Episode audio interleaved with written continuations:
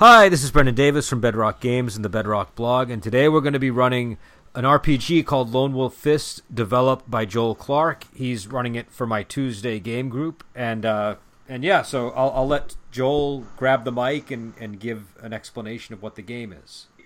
Man, I really wish I had like a mic stand so I could literally like grab it and like wrestling announcer it into my face. That'd be great. Prepare yourselves, kind of thing. Uh, but no, um, okay. So you just want me to kind of give you an intro what the game's about? Yeah, just I don't know. Just tell us. Just tell people. Just people that are listening that don't know what the hell we're doing. Uh, okay, that's fine. Um, so to give you the brief version, if you like Fist of the North Star, if you like Kung Fu in the Post-Apocalypse, this this is your game. Uh, it's uh, for for those who have been following the development of wuxia tabletop role-playing games, and I mean, who hasn't amongst amongst we gentlemen of leisure. Uh, this is a successor to Legends of the Wulin, which is itself a successor to Weapons of the Gods, which has some DNA with the One Roll engine. Uh, in in the terms of the the foolish plebeians who have not been following that, basically what happens is you have a little pool of d10s and you roll them in match sets, and also you have cool kung fu powers, and that's it. So. Uh, probably the most underwhelming pitch I've ever made. And but I should say, and, and a really cool rule about Dharma, which um, I'm very intrigued by. Uh, yeah, that, that that shares a little uh, little DNA with um, one of the many versions of the Marvel role playing system. There's, there's, actually two that this owes a little bit to.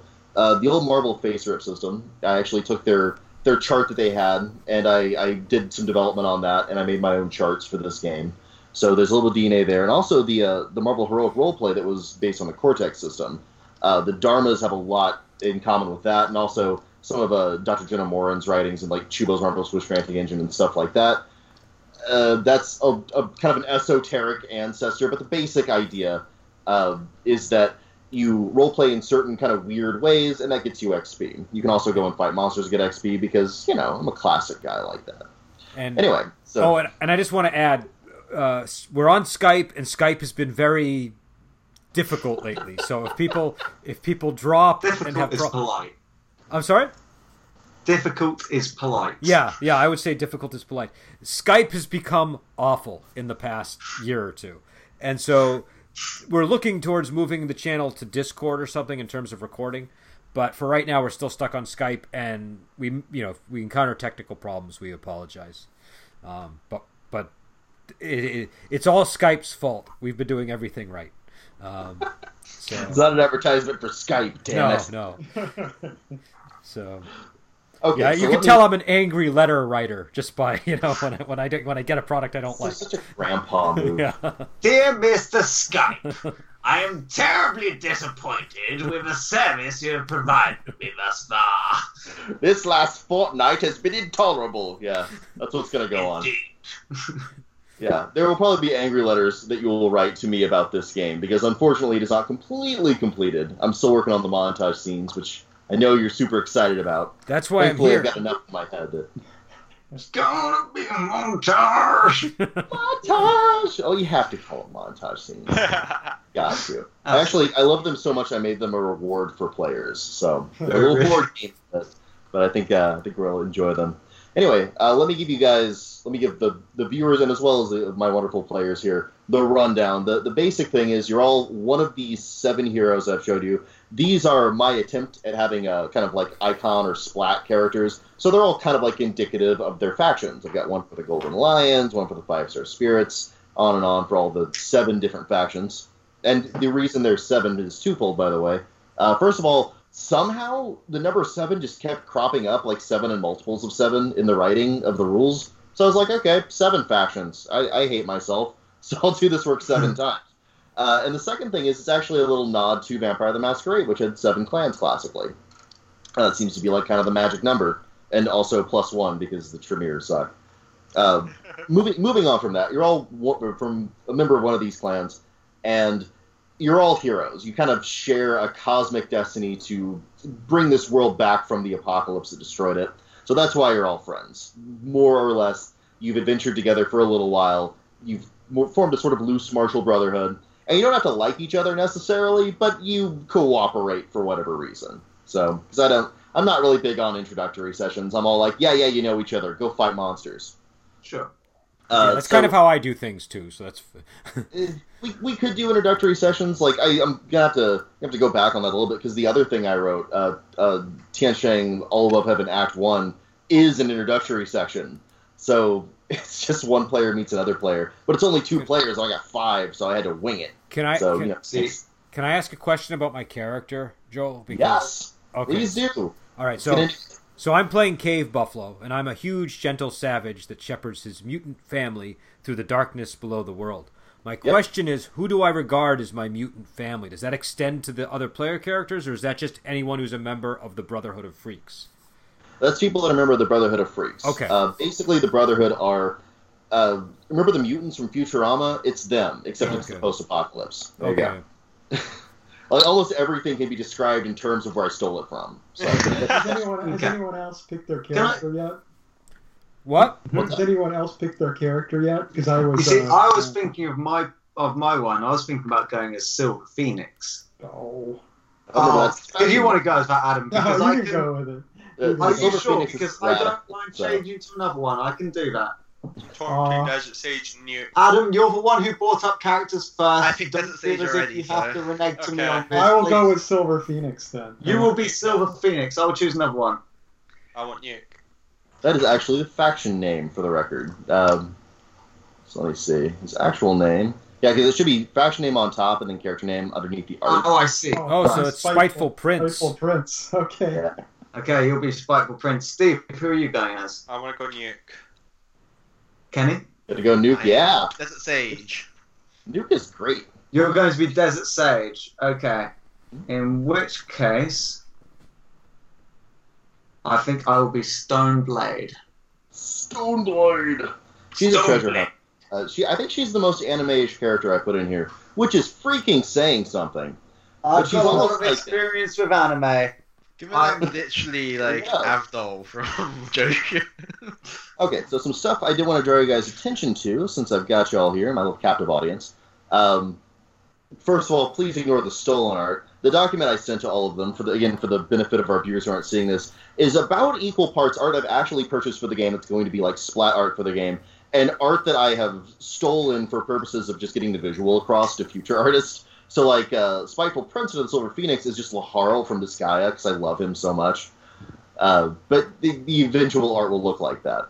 But to go back to the players for a second, okay, so what you should be seeing is faction name, art, character name, and then a really brief, like italicized description of like what they're about. It's really like a sentence. I just, I, it's your character now, so just a little bit to kind of drive you in there. Uh, the next thing is going to be your dharma. The way dharma works is it just, it, again, it gives you a little description of what your kind of cosmic destiny is. And this is the thing that sort of drives you out to go and seek kung fu and do cool stuff in the world.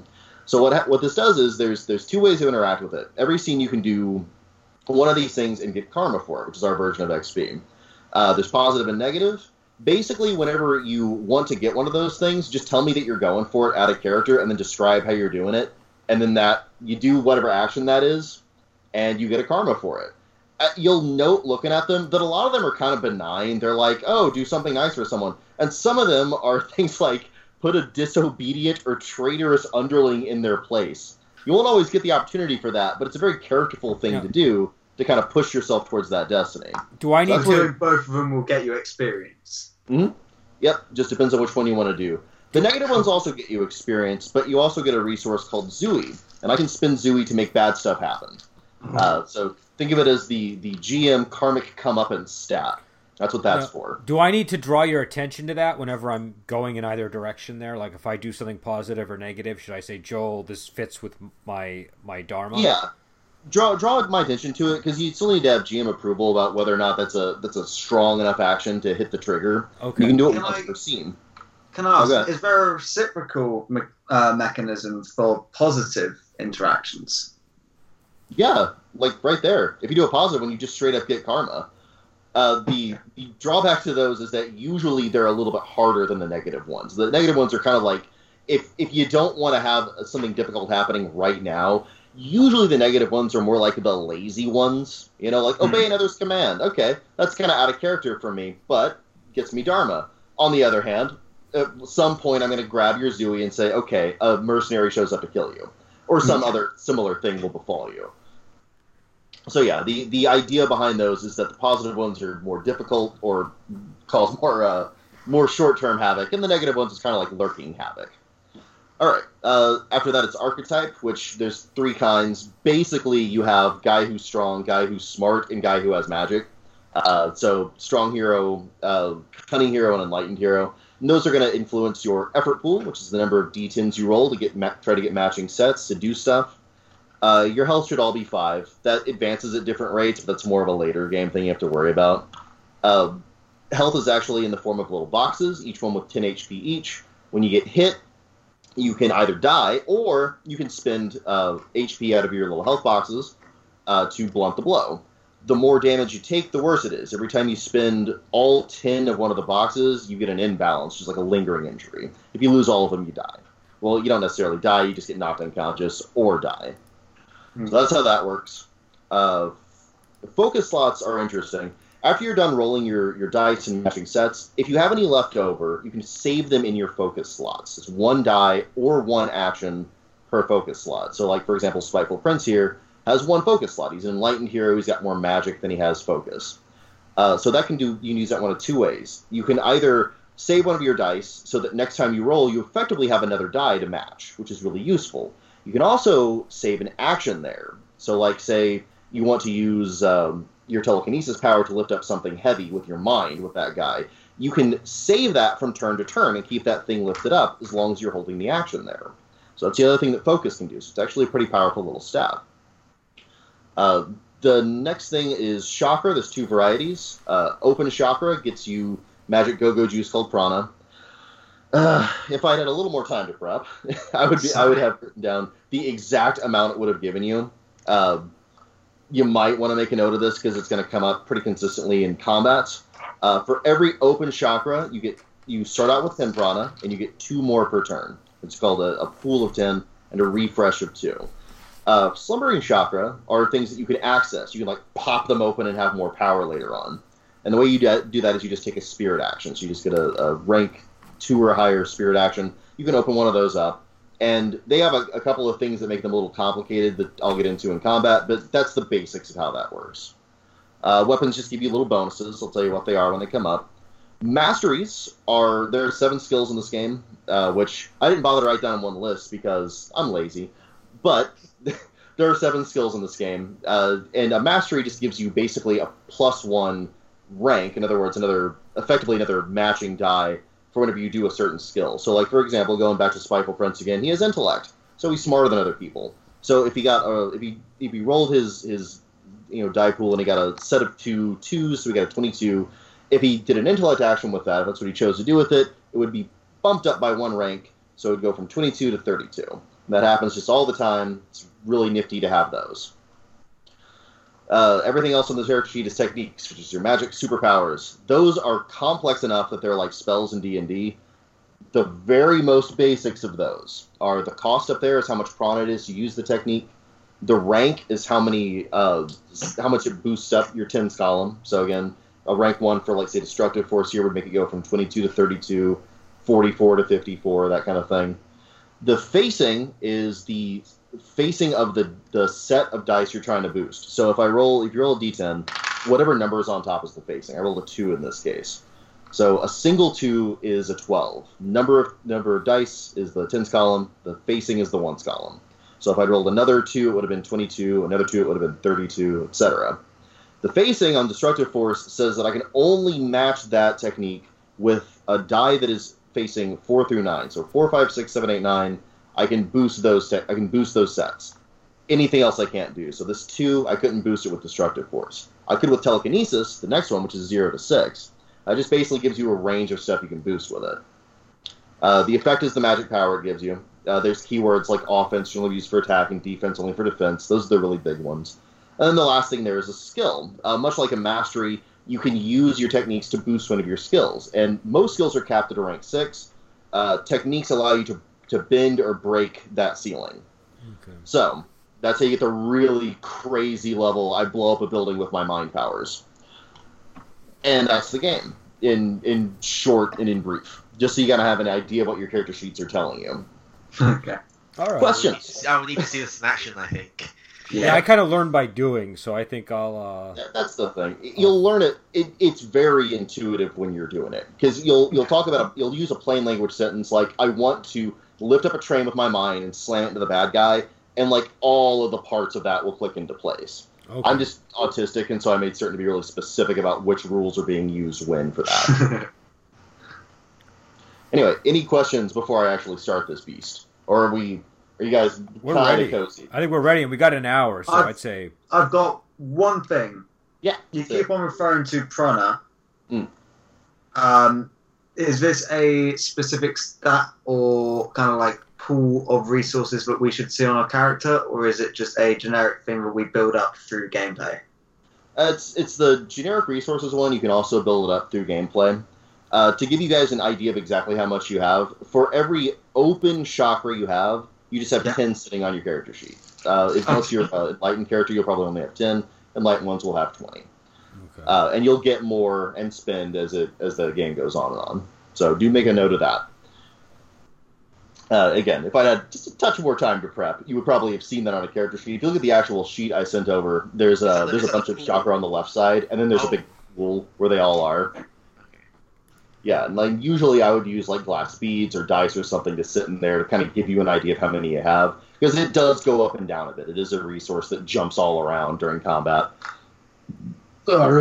Okay. So, So- this is a quick lore thing. So prana turns into specifically specific elemented chakra, or Uh, there's there's a bunch of like elemental stuff that can happen. So like uh, for example, the the person playing Nuke over there, whose name I've already forgotten. My bad. I remember your character name. Uh, Steve. Okay.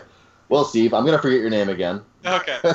I'm sorry about that. His I'm name's really. Bob. No worries. I do it all the time. Okay, I remember. I remember Adam's name and Brendan's name. Everyone else, I, I got a Kenny. Is there a Kenny? Raise your hand. There Okay, there you go. You're Kenny.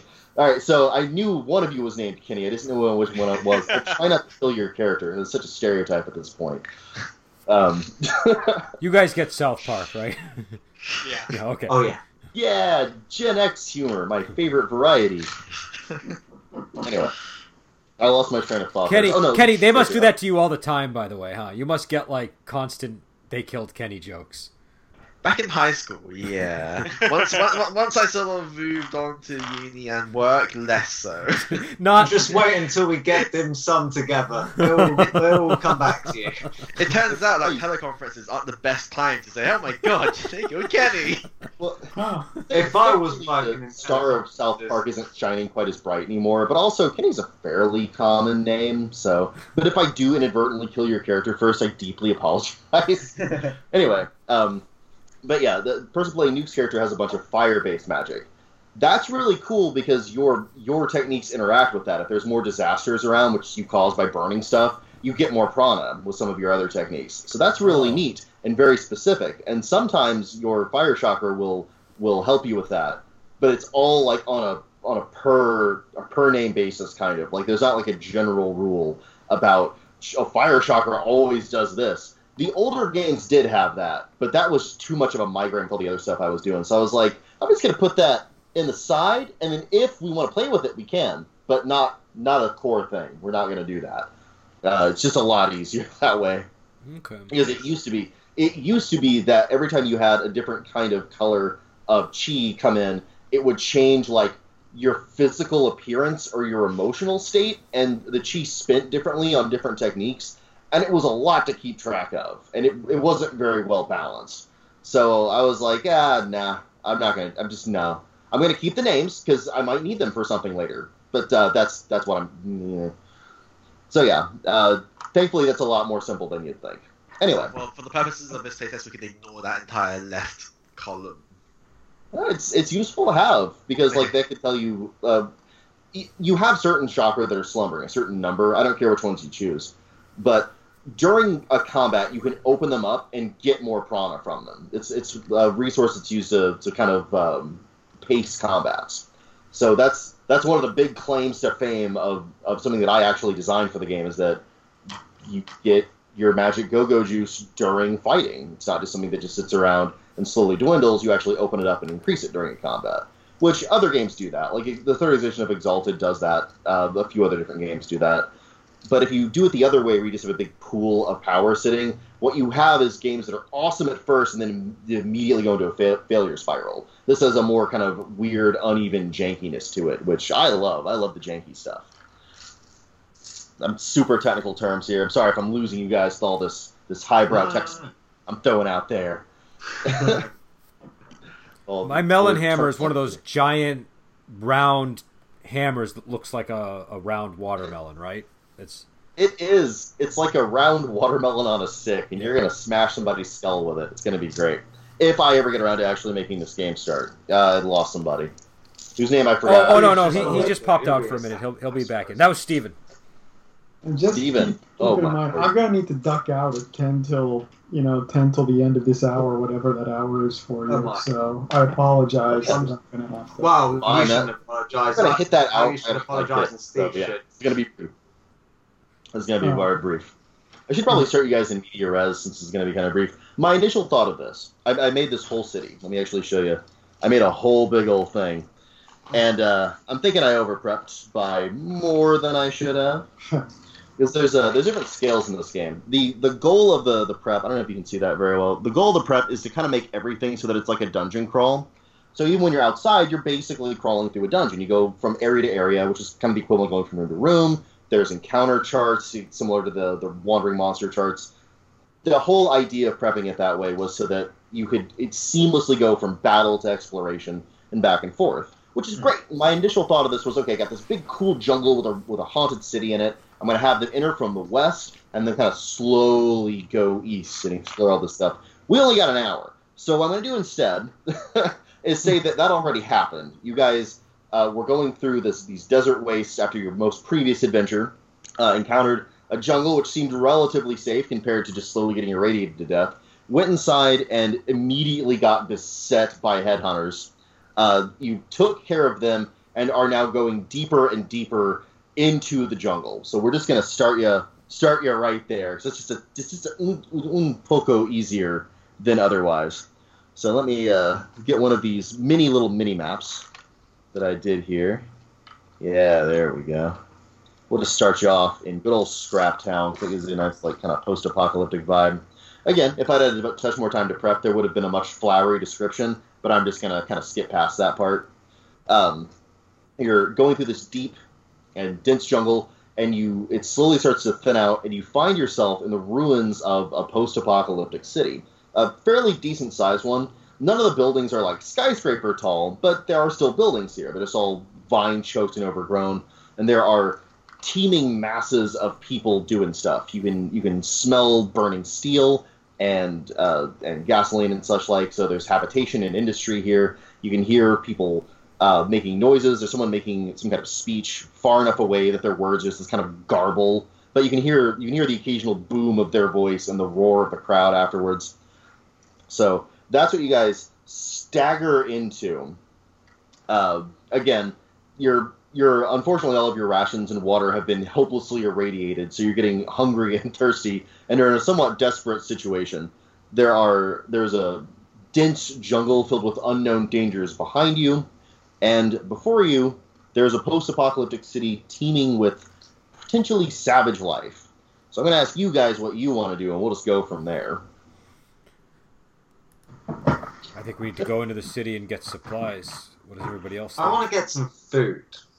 Yeah, again, food sounds like a good idea. I'm I gonna don't have something- breath. Right now, I will literally die. I'm gonna take a deep breath and go. Ah, this smells like a hive of wretchedness and villainy. Perfect scene for the hero of justice to work his trade. It's a good point about the justice there. It does actually smell quite a bit like villainy. All right, so let's uh let's start with something kind of kind of low key. Let's try to get that food. Who who do they want to do food? Hello. Hello, there you are. Okay, so here's how actions work. Um, there's really kind of two ways to approach it: descriptively and mechanically. I'm gonna start this mechanically because we're kind of showing you how the, the ropes work. So I want you to pick up a D10 for each one of your effort pools. So if you have like an effort of four, then pick up four. Effort of five, pick up five. And hopefully I didn't Effort sneak. of five. I don't have enough d10s, but I'll remember what I've rolled and re-roll. Oh, that's gonna suck. No I'm, I'm good with numbers. Yeah, I believe you. Right. So roll one for each one, yeah? Yep. Okay. to roll that. So seven and eight, three and three, Nice. And four. So three, three, four, seven, eight. Beautiful. Okay, so the way you would normally arrange those, if you're arranging them spatially, is you would have the threes on top of one another because they're set two threes. That equals 23. Uh, then it would go numerically uh, in just ascending order, so you'd have four, and then seven, then eight, just like that. So what that translates to in system terms is a single rank two action of Yeah. three, so 23 is total on that one. Then it's Sure. a single rank four, rank seven, or a, a rank one, A rank four- one at seven, a rank one at Seven. four, rank one at eight, and one rank two at three. I understand. You got it. Okay. And Again, this is for the benefit of everyone listening. Um, so the way this works is you would now think about it in terms of like how do you want your character to go about looking for food? You tell me. Like, what's what's the strategy you're using there? This is the descriptive element.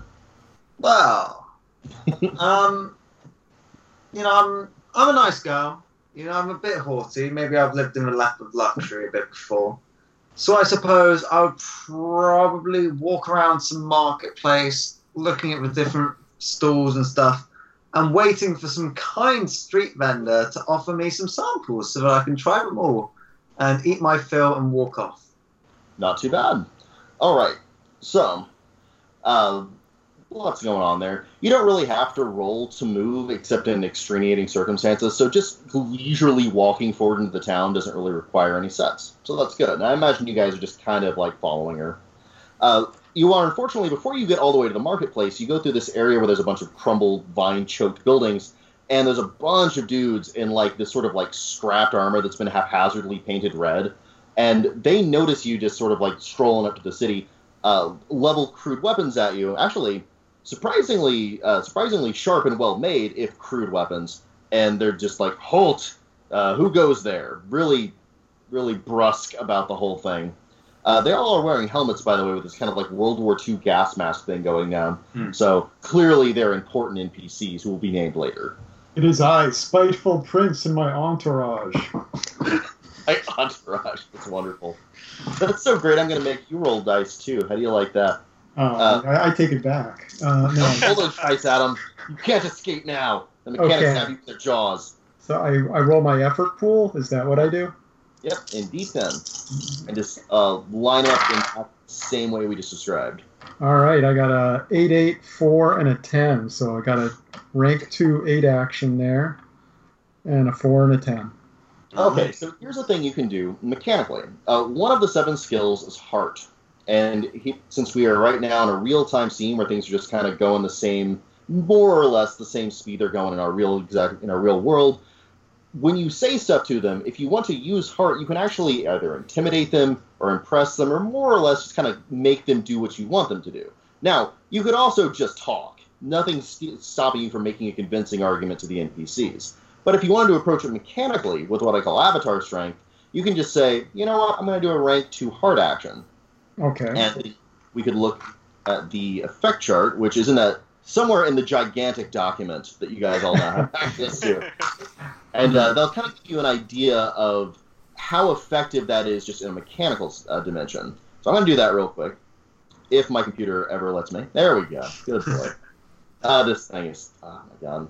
It's, it's been having it's been having hiccups all day. I think it's because I, I had YouTube on listening to music while I was prepping, and it's just it ha- it's having none of that. It's like oh man, streaming not gonna happen. Okay, so looking at the heart effect chart under rank two, this is also uh, these are generally tiered, and they also are like tiered specifically for the skill. So a Yeah. rank two is basically what a really capable human being can do at their maximum. So that's good enough, according to this, to sway the opinion of an entire mortal family. So a group of like, uh, a, in this case, it's a large group from uh, 50 to 100. So I guess when I said family, I meant like extended family. clan. Clan. Yeah, like a whole pod. Well, Clan's another one on here, which is like over a thousand, so it's not quite that good. Uh, you can also maintain a convincing false identity, shame others in a foreign culture, or establish customs in your native culture. So that's a pretty impressive role. Uh, again, this is what a human being could reasonably do more or less at the peak of human potential in just a couple of sentences. So you strut in, all amazing like that, and you spend your, your two eights, and you're just like, hey, it's me, I'm the prince, you know what to do. And they're so impressed, they're like, oh, uh, yeah, the, the prince, please come right in, sir. And they even give you like an honor guard of two guys to sort of like cart you around town. Excellent. I'm, I'm gonna start giving them shit for giving us shit. Oh, they they take it in stride. Um, you do note uh, that I'm not going to role play them because that would require effort. But you do note that both of them are kind of got like a country bumpkin slash like very uncivil savage kind of way of doing things. But for that, they they have a a, a kind of a a weird adherence to this really like hyper sophisticated set of moral and noble principles. So it's a really strange contrast. These guys, whatever culture they're from, is pretty peculiar. Uh, but yeah, they, they show you around, and since you uh, are already walking to the marketplace, you'll get there relatively shortly. Basically, there's a there's a just this big concreted over area that used to probably be a great market square, and is now a bunch of like stalls and tents and, and people working on things. Uh, actually, uh, you know, Bartertown, it's Yep. it's Bartertown, and you know who run Bartertown. But yeah, you get there, and within a few moments, you've already found a stall full of succulent and fleshy fruit uh, that bleeds when you cut it open, but otherwise tastes like veal and is really delicious and filling. So that's fun. Other things. I will enjoy. Did you say fruit that tastes like veal? Yep, it is. It is literally fleshy, not in the sense of like like you imagine like a vegetable or fruit would be fleshy, but in the terms of actual like flesh with with veins and cartilage and all sorts of strange things. Mm. Yeah, that, and as a matter of fact, the guy who's uh, who's selling it like keeps looking over at the, the honor guard that you guys have and like mentioning how expensive this stuff is, and they're like, "Yes, yes, you will be well compensated. Remember, these are honored guests. This this man is a prince, and these are his entourage." Clearly overwhelmed by your presence, by the way. I'll be extremely haughty. well Can done. I can I look for evidence of the villainy that Kenny had mentioned earlier? there was villainy. Yeah, absolutely. You had mentioned something about villainy, didn't you? This entire place seemed villainous, he said. Yeah, Some yeah. seek, I, some I seek food. Of, of course it is. Of course There it is is. villainy everywhere. If you look hard enough. You may absolutely do that. So go ahead and roll your effort dice. All Uh, again, this it isn't necessary to start every action with rolling your effort dice. I'm just trying to show you guys Yeah. as much of this system as I can. Okay, So, so I roll 60 10, and I got a 10. just get spoiled. I got two twos, a 7, and a 1, and an 8. Not bad. So no uh, no sets in other words. Oh, no, Well, I, you got, I got two twos. Is that a set? That is. Uh, also, don't forget that you have masteries here. What was your character again? My, my character's Cave Buffalo. Cave Buffalo. He ha- what does he have? What's his mastery? Is it Um, heart? Where is, oh, mastery is endurance. Endurance. That's right. He's a big tough guy. Um, All right. Uh, what you're going to want to use here is senses. Uh, you're literally just going to use your, your five senses to look around and see if there's any evidence of stuff. So let's let's take your uh, result of two in this case and see what rank two peak mortal is for senses and action scenes. And by the way, uh, the the skills have moderately different uses depending on the speed of the scene. In real time scenes like we're in right now, usually get complete discrete results. You see this, you break that, you endure this, you move here. Well, in action scenes, which are much faster, you'll have a, a more like staggered result. Instead of breaking something, you'll hurt something and kind of reduce its structural integrity, like hitting hit points, kind of. Whereas in, okay. an, in a real time scene, you have this this more you have more time to focus your efforts on something. And in montage scenes, you can even make larger things happen because not only are you rolling and doing one discrete action, you're doing multiple actions as well as you can over a long period of time. So these do have different effects depending on the kind of speed of scene you're in. So that's a thing you can do. Anyway, in the case of looking at the senses effect chart, you can do the following. Uh, notice well hidden or extremely subtle details, uh, like uncovering a, a spy's false identity by observing their body language, or smell of poison in cooked food.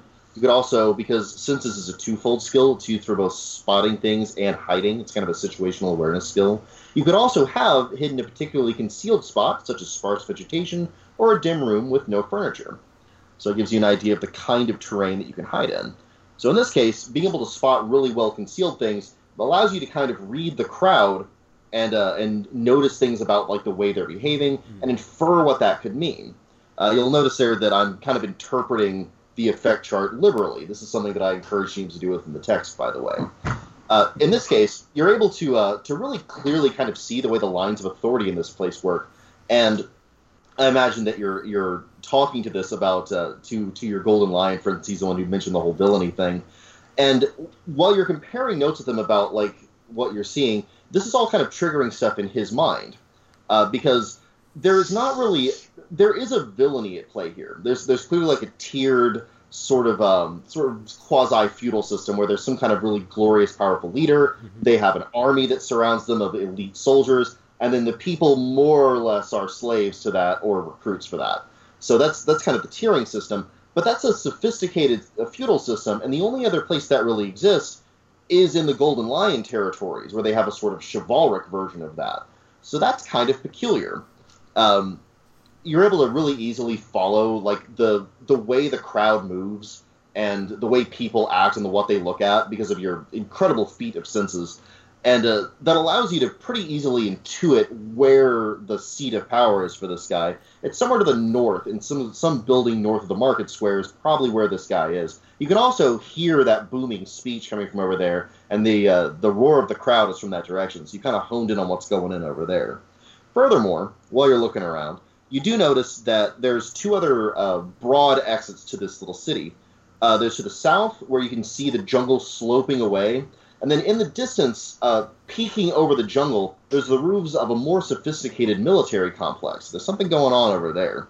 And to the east, as you keep going like further along this way, you can see the jungle starting getting really thick, and then these uh, these like thick palls of like black smoke and such like coming from that direction. So Lore knows what's over there, but probably nothing pleasant.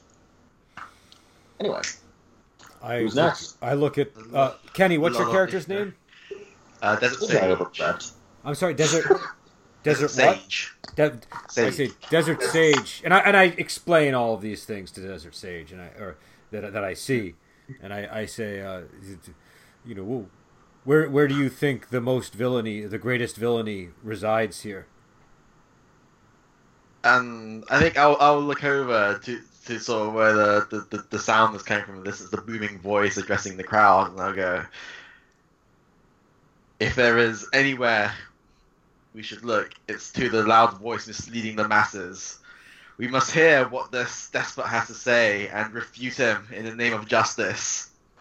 And I will start striding towards the I north. I fall I At this fall in point- behind him, and At this point, my neck will crane round and my head will swivel about like an owl's.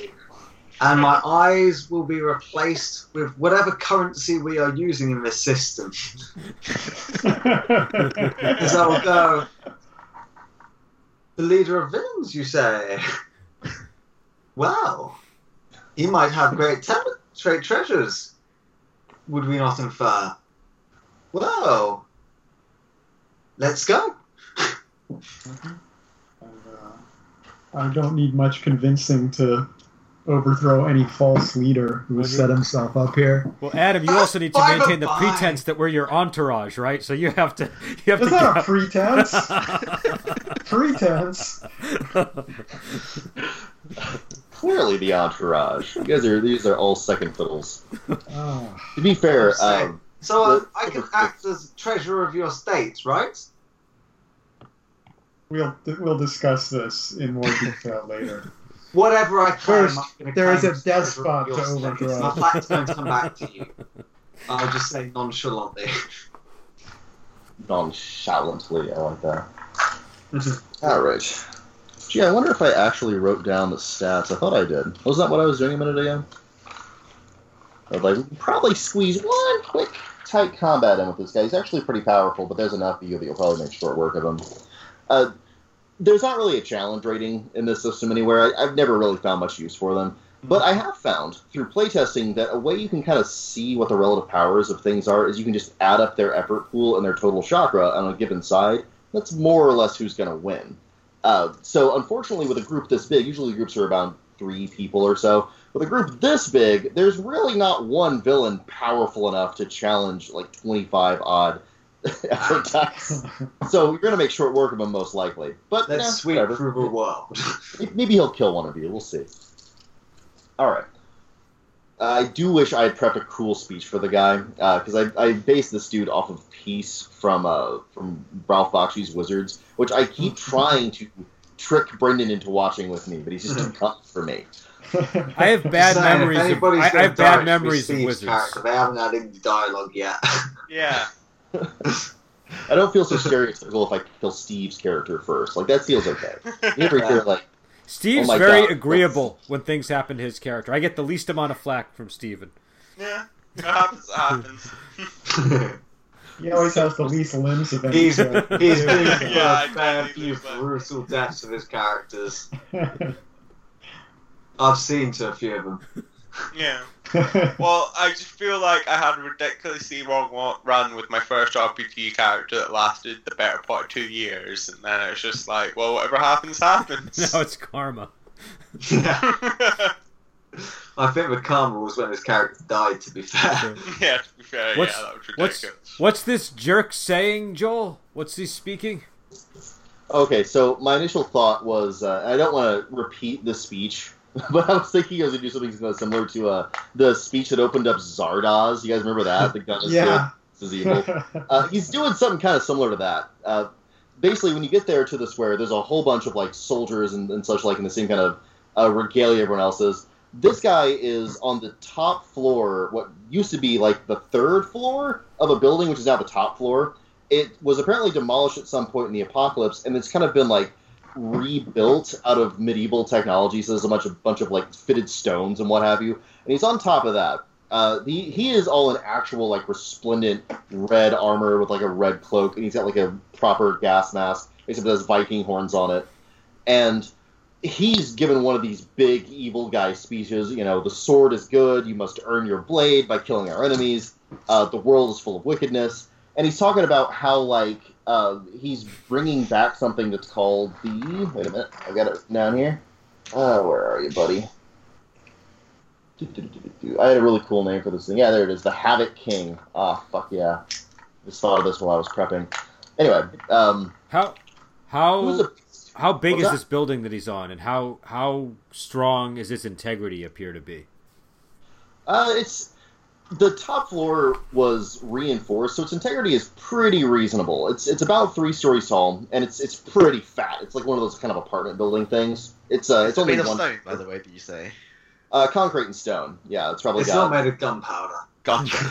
It is not made of gunpowder, but you know. There's just a little wick like out out the back for us to go up and light. Does it say Acme on the side? Acme of post-apocalypse buildings. Oh man, we really should have contracted with them. Absolutely. Anyway, I don't have a appropriate s- speech um, to counter whatever the fuck he's saying, so I'm going to like call out in a loud voice and say, um, something. Well, just just a moment while you're thinking of that. Um, Adam, you're my Silver Phoenix, right? Yeah. Okay. You uh the the culture of the Silver Phoenix has a lot of knowledge from the, the before the burning times. So you uh, uniquely as a faction have this kind of thing where you happen to know facts about things that are kind of obscure or knowledge has been lost. So a Havoc King is kind of a big deal. Uh, did you ever see uh, Nausicaä: The Valley of the Wind? Any of you guys? I have not seen that. No. Okay, it's it's a Studio Ghibli film. The plot of that is that there were these basically giant mech, living mecha monsters that ruined the world, and uh, the the story takes place thousands of years later in like a post apocalypse, and everything's kind of like evened out more or less. There's a few patches of like uh, nuclear fallout, but for the most part, it's evened out. And this one warlike faction finds one of these things, like the ruins of it, and they start like bringing it back to life to destroy the world that is a Havoc King. It straight up stole that concept. Basically, it's like an 18 story tall Godzilla monster that obeys a warlord, and it's one of the things that ended the world. So the fact that this guy is bringing one back to life is really bad. It's like fate of the world stuff going on. Really important to stop that before it happens. And he seems really confident he can pull this shit off. So, some context not, for you. not, knowing any of that, I am just gonna, you know, call out um, the tyranny, the oppression of the masses, and exploiting the people, and how we must return the means of production to them. I'll, I'll, I'll back him up on a couple of Communism, what the hell? I'll, I'll back him up on a couple of points of that, and then I'll distance myself from it. Yeah, that. So can I try and like sway the crowd with heart? So I'm gonna do I have to do an effort roll for that? You can. Um, he's not happy about that. So, so you may go ahead and try. fascists. Uh, yeah, no, he's such a fascist. Well, this guy's literally named Red Tyrant because I'm creative. so, yeah. I- I mean, So I've got a mastery in, in heart. So do I roll six or do I roll do I roll five and then things happen after that? uh, you'll roll five since it's your normal effort pool. Right. And whenever you, whatever set that you get that you choose for heart, you'll increase the rank of that set by one Okay. because you're a master of that. So I've got one, two, three, and two fives.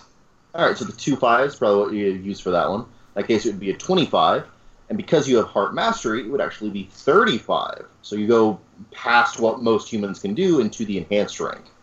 So this allows you to sway the opinion of a large mortal organization from 100 to 1,000 people. In other words, everyone who can listen to you, you can sway.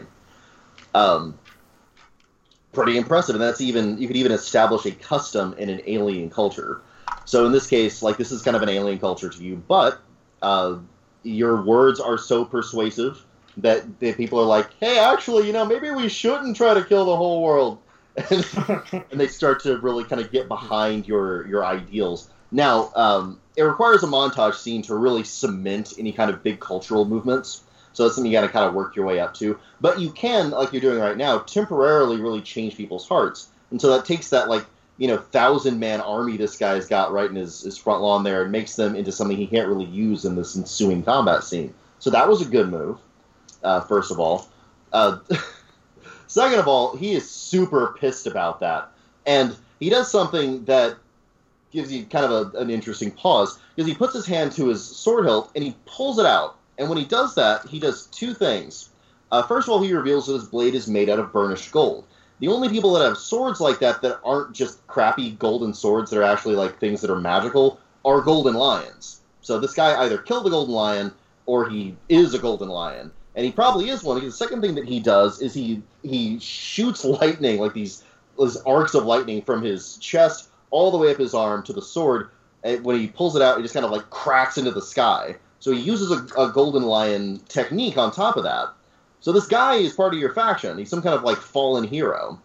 Uh, he levels his blade at you, and he invokes like this ancient like uh, uh, kind of like counting coup thing, where he's like, okay, you want you want to be the king here? You want to you want to you want to rule these people?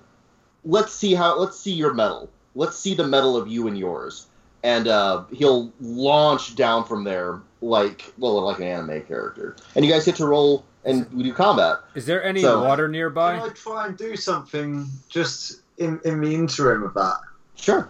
This is all happening really quick, so No, no, ab- absolutely, absolutely. When we arrive there and we see this 18 story tall construction that may be some kind of mech weapon thing that'll destroy stuff, Well, right? you only hear about it.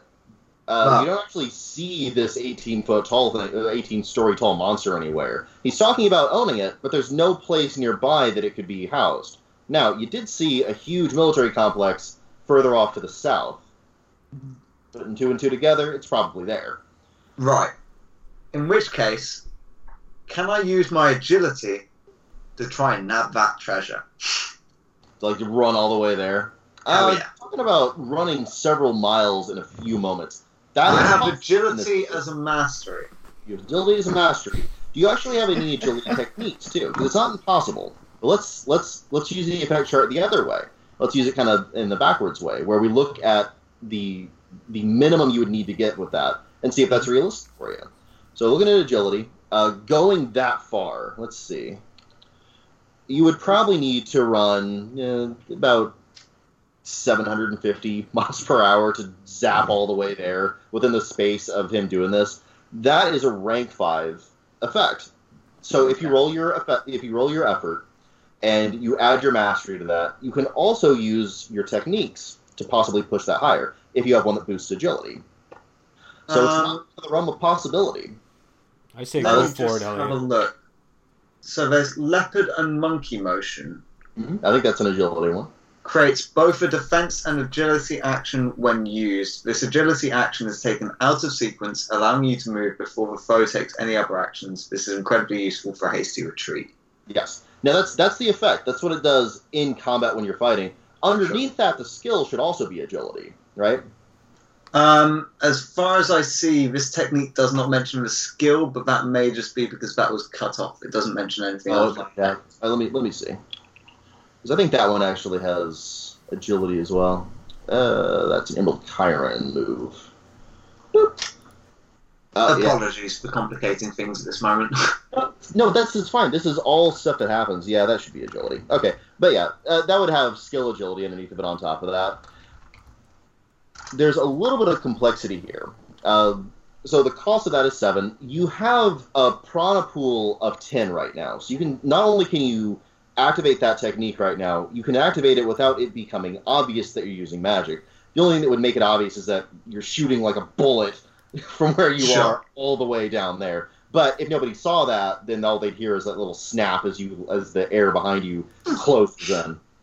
Um, so yeah, that's that's right too, and it's facing zero to three. So the only real restrictions on using that is whatever set you're using has to have a facing of zero, one, two, or three. So if you're Okay. rolling your, your effort and adding your mastery to it, if it's that, it adds two ranks. So if you get a, a rank two action with with what you're rolling, you can add your mastery for additional rank one, and then use that for additional two ranks. That gets you to five. You would poof there in a heartbeat and be right there. okay. So now you So guys are kind I- of seeing some of the, the crazier levels of power that you possess, even as starting characters. So, just if, if I get this right, if I roll my effort pool, which is 5d10, Yep. as long as I get a set of two that are facing 0 to 3, Yes. then I will be able to succeed. Exactly. Nailed it. Perfect. I can't believe I explained that right in only one try. Fingers crossed, let us see. And zero in this Also- game is ten. So- yeah. So I've got. What's Yeah. that? Steve? And zero is ten. Yeah. Yeah, yeah, zero's ten. Yeah, because Okay, some tens they have zeros and some have tens. It just depends on what kind they are. I was like, ah, it's all zero. Screw it. Okay. So nine is the I've highest got- you can tank zero. Oh, oh. Okay, I've rolled four dice so far. I've got four, eight, one, and three. Do I get a set? Four. Ah, damn, so I got a set of Damn. fours, but no more. It gets you to three if you want to take it, but that's not quite enough to zoom all the way there. Unless you happen to have another thing that boosts agility. The, I think the highest you can get is uh, one, though. Actually, no, Everything I else is- there is Badger's Furious Defense, which does say skill agility. You could, but remember, it's only rank one, and only at to rank four total. It's not quite as powerful as that one because you should all have as starting characters three novice level techniques that usually boost things by one rank, and then one expert level, which boosts it by two. Uh, so the Yeah, ceiling isn't quite as impressive as it will be eventually. Would I would I be able to use both those as well, or You can only enhance one action one time with one technique. okay? In which case, I think I'd have to use Leopard and Monkey Motion, which is two ranks. That'd bring it up to with my mastery at total four. close. Unfortunately, not quite cool enough to jump all the way there. If you did jump all the way there, you would have seen it growing inside of a huge, like five or six story egg. So it's not. It's enough to ruin it. You could destroy a stupid uh, robot, but you couldn't, unfortunately, pilot back and blow him up with it. Mostly because I didn't write the stats for it down. Uh, you Fair could enough. actually do it in the game. Because I mean, why wouldn't you want them to do that in the full game? Obviously, that's the thing you want to have happen. Yeah, I, I am not afraid of the power ceiling, guys. why it's, it why it's supposed to be pop bust through.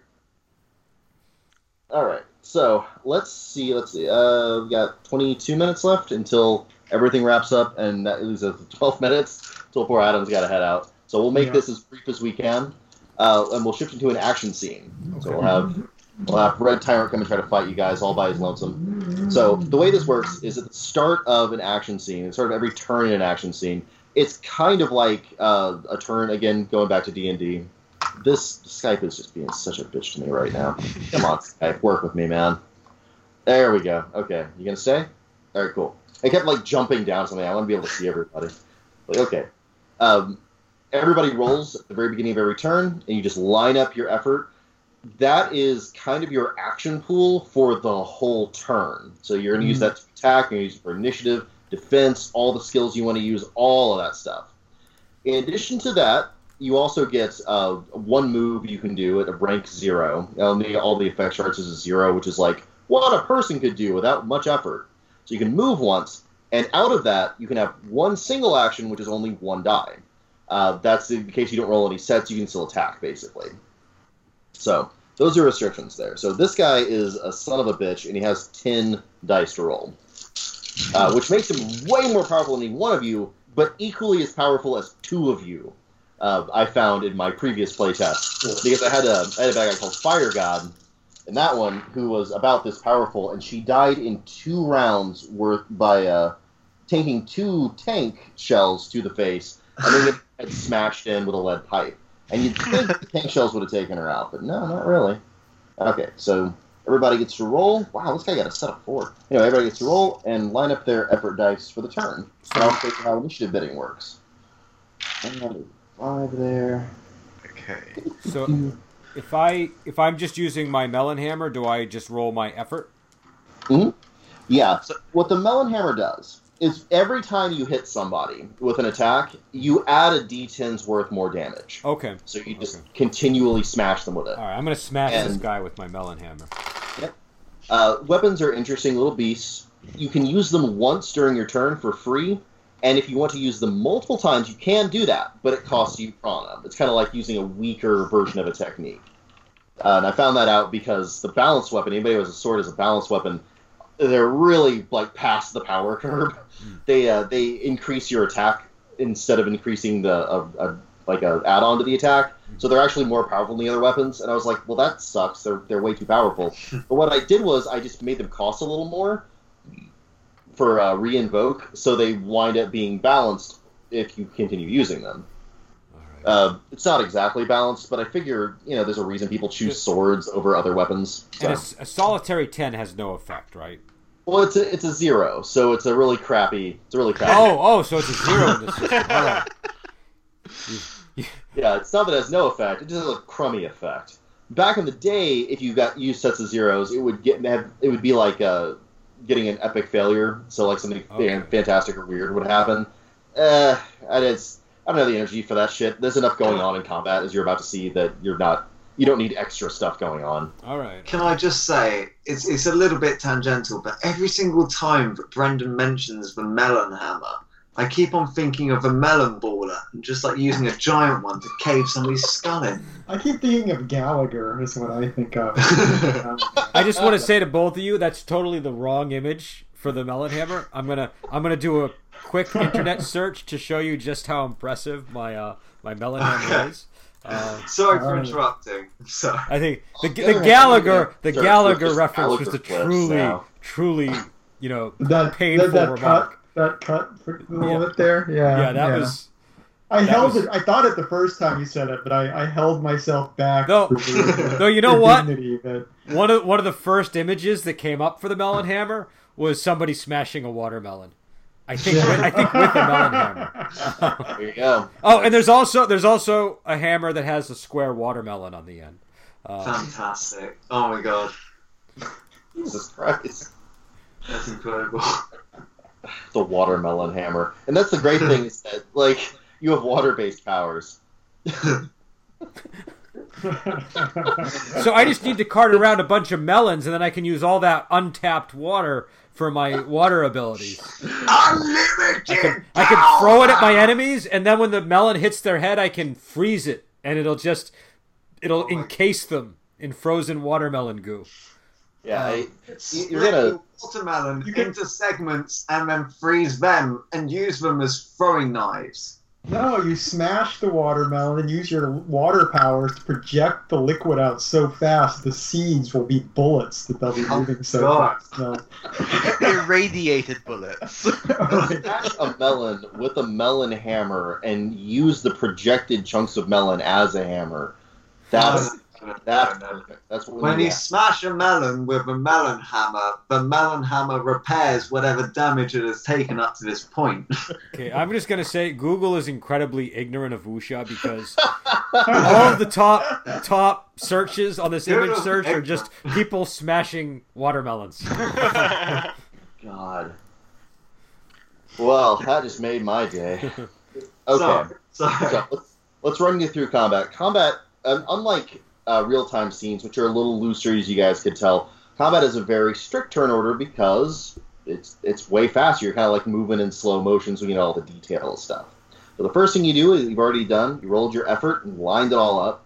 Next, everyone needs to bid for initiative. That's not a separate initiative roll. So this is going to be draining your resources for attacking and defending other stuff this turn. This guy has resources to spare. So what happens is, in this case, like say he's got a he's got a single uh, single six here. Uh, he's going to bid that one, so that gives him a 16 for initiative. That's his initiative. All you guys get to go around and see if you want to try to outbid him, so you can go faster, or just bid somewhere so you can go out faster than your friends. So there's not much of a point in that. Uh, if you don't want to, he'll seize initiative and go first, and so we'll kind of set the rhythm of the combat.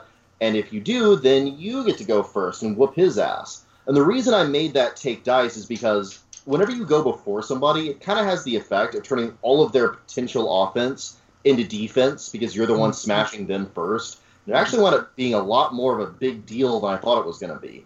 Earlier versions of the system, you would roll for every time you attacked and every defense, so it was more of an equal match. But now that there's this more limited resource, the timing in which you use it is a lot more significant.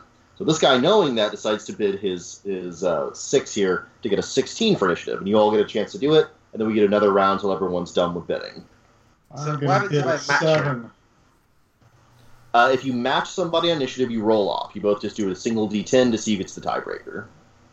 Yeah, I'm bidding seven. Or Nice. an eight. I should Oh, probably write this shit down, huh? Do we Oh, have man. to bid, Joel? You don't have to. You can skip if you want to. In which case, you'll just go after everybody who bid. All right. So I've got Adam, Brendan, Kenny, Steven? Was that one of Yeah. them? One of you, Steven? Okay. Uh, I'm missing the last one. Sorry. I'm bad with Elliot. names. I'm Elliot. I've, I've pissed off to run after the loot anyway, so. I don't think I actually got introduced to you properly. I'm sorry. sorry about that, Elliot. You've been a lot of Don't fun. You feel better? Just All think of the love interest in Scrubs. I'd like to think I'm more attractive. You'd be wrong. It's been a while since I watched Scrubs. Was Elliot the love interest? Alright. Yeah, yeah, for for the most part. Okay. Alright, anybody else? I can't remember. It's been so long. So I'm Alright, bidding a so- six to have a roll off against uh, Okay. the red pirate. Alright. Yeah, he's gonna he's gonna stay at that six. So if anybody else wants to bid, they can maybe push up or down. Otherwise, we'll just do some roll offs, and uh, it'll be me and Kenny. Have I got that right? Yep. All right. So roll your d10 and see if you go faster than this guy. He gets a one, so he doesn't got do a super. one. We'll roll again. Ah, nine this time. I got a six. Wow. Turn it upside down, Kenny! Quickly, before I notice. You still have a chance! Okay, so that means Adam is going to lead us off, so that's going to be fun. Oh, first round, you get to zoom forward. This guy's like careening towards you, flying he's off the building. careening towards me. So he's in the air right now. Yep. All right. Uh, let's see.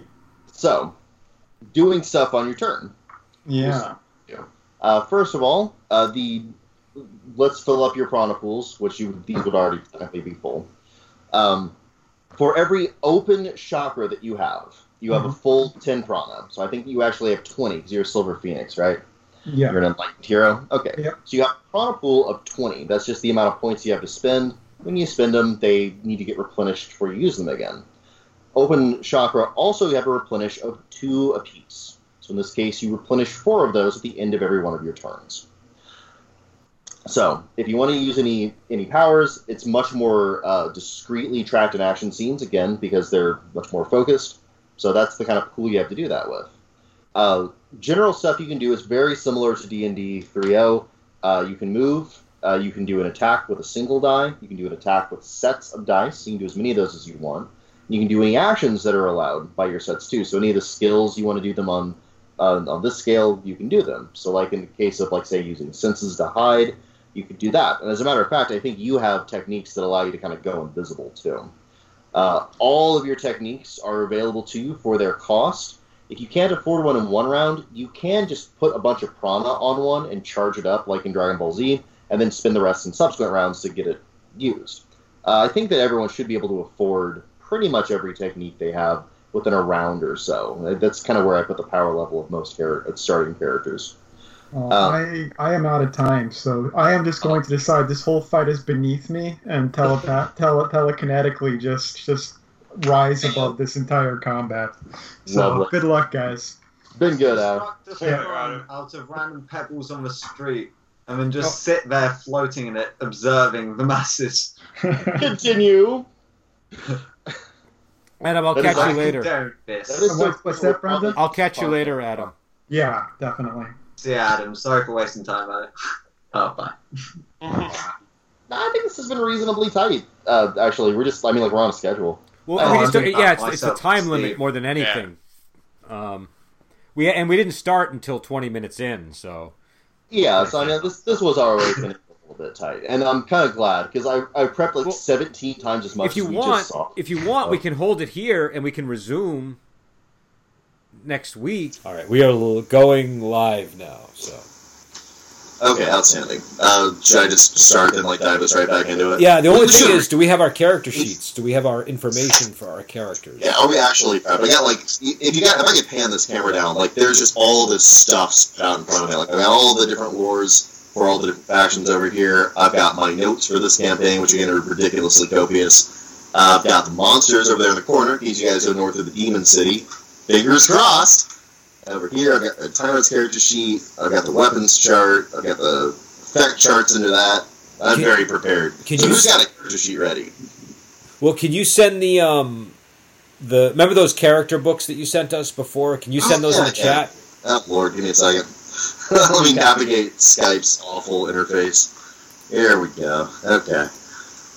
Uh, let's see. I think this little picture icon is what it wants me to push, so let's do that. Okay, I pushed it, and my computer is. Oh, there it is. Okay. so, let's see here. Go to the desktop. Just gonna narrate you guys through it. Thank you, thank you. so I can I'm lost without these directions. Okay, so there's the title characters. Oh, no, maybe not. There we go. Let's open that and send it. Make sure everybody gets it. Let's see, did it go through? Uh, I think I should have hit this button too. Yeah, because it shows it to me, and then I have to hit the send button to send it. That's lovely. I'm glad that's how that works. I know, Skype.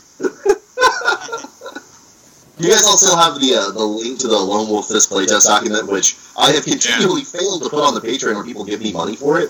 I really should well, I've got the old one there because it's like a 300 word document there. But then um, I, I had a little crisis, and then I had to take a little break for like a couple of weeks. I got back to it, and I was like, I since I had a few weeks to not think about it, my subconscious worked on it. I was like, oh hey, it would really help us out a lot considering the playtest I had if we made all the rules work depending differently a little bit, depending on the kind of speed of scene you were in. That way, there would be a reason to want those slower, less dangerous scenes. Hmm.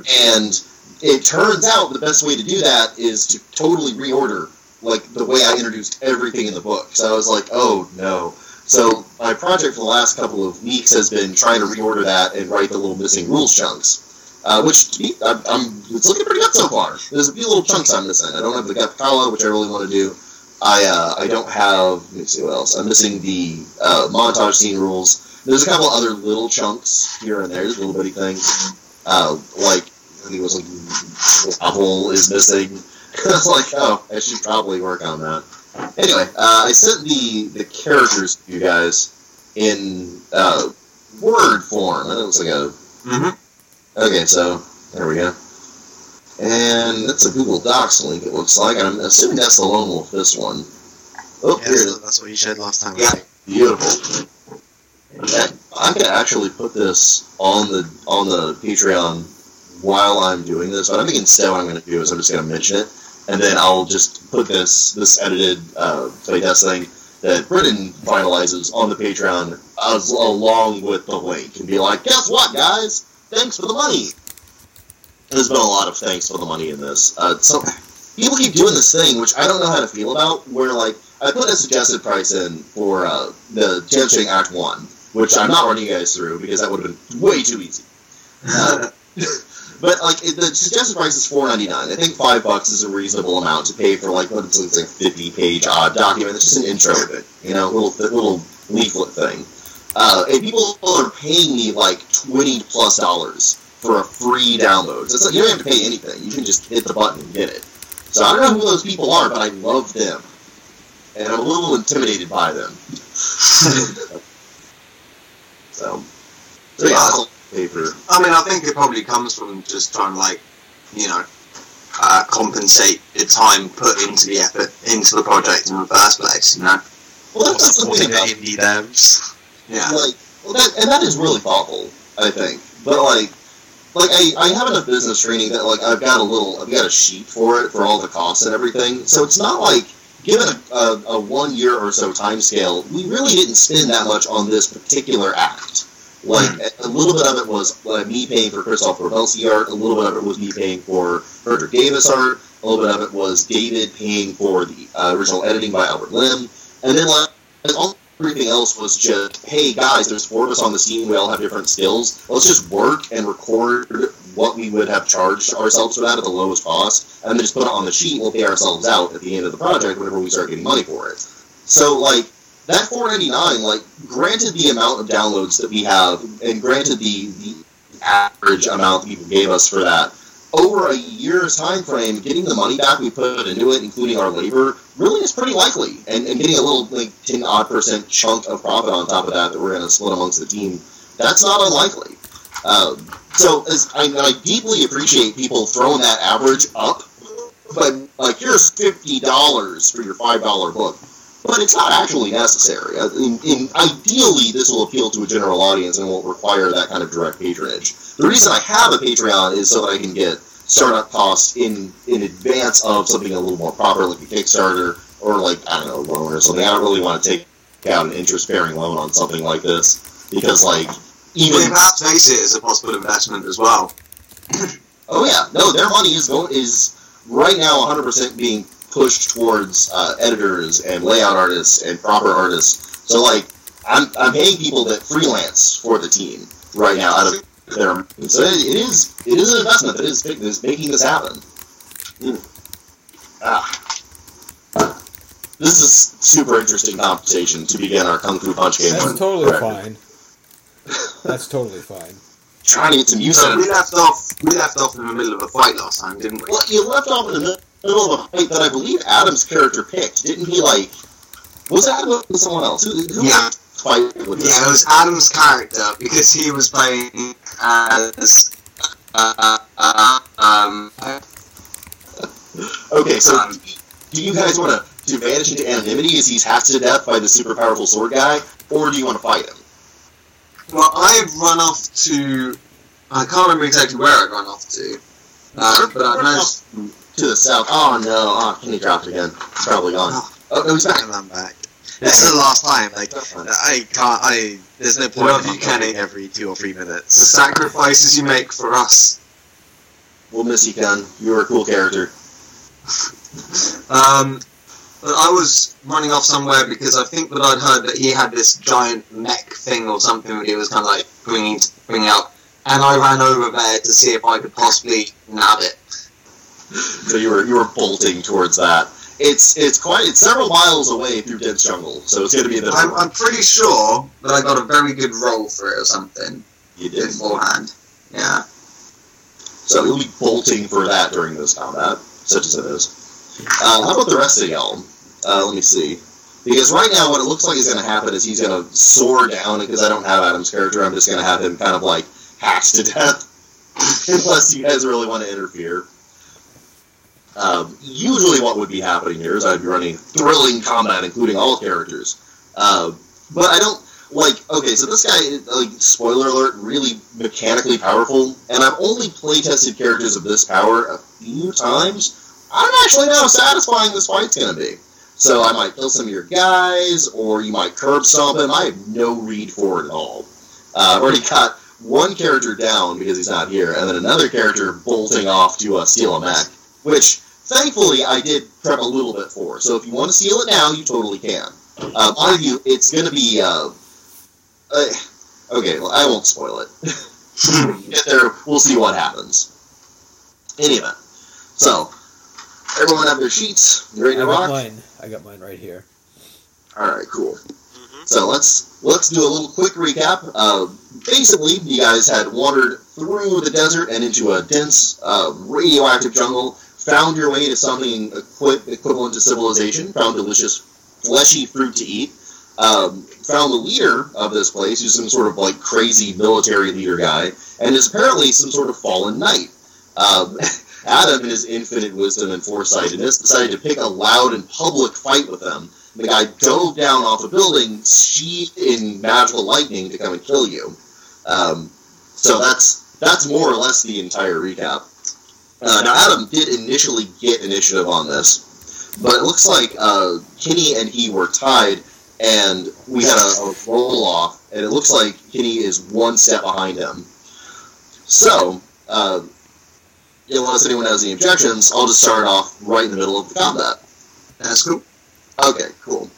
So we've already got initiative established. Let's let's talk about how combat works. I really wish that I had something like the roll twenty thing where I could show you guys these dice in a big line. You'll just have to believe me. but yeah, so he has he has an impressive uh, effort pool of ten, which means he's got a really big pile of dice here. He's got a zero, four ones, which is the highest set I've ever naturally rolled for this game. A three, a five, and two eights. Uh, he had initiative dice. Ah, Looks like he just lost Kenny. Oh, that's too bad. We're definitely going to have to find a replacement for Skype, I think. Uh, Yeah. I mean, like Discord's our, our next our next go to, and we I've been trying to make that a thing. What's the just to clarify? What is the recording situation on Discord? I think it shouldn't be much different different to uh, Skype, as far as I'm aware, because um, I've got some friends who do live streams and stuff, etc., Mhm. and they moved from Discord to Skype. Um, the main problem that they had was recording their own camera for the purposes of live stream. That being said, otherwise recording audio and all those kinds of things, no problem. Okay. very similar to Skype and similar programs work as well. Okay. Um, the main thing is though is that if you want to preserve video cams, then you have to set it up as like a private call. You invite people into the group, and you can use that to keep on messages and all that kind of stuff as well. Okay, yeah, it seems like it would be pretty easy switch than once it on the interface. So that's good news. Ah, if only we managed to do that beforehand. Oh well. Three. Uh, at this at this point, he actually might be able to kick your guys' asses. So let's find out.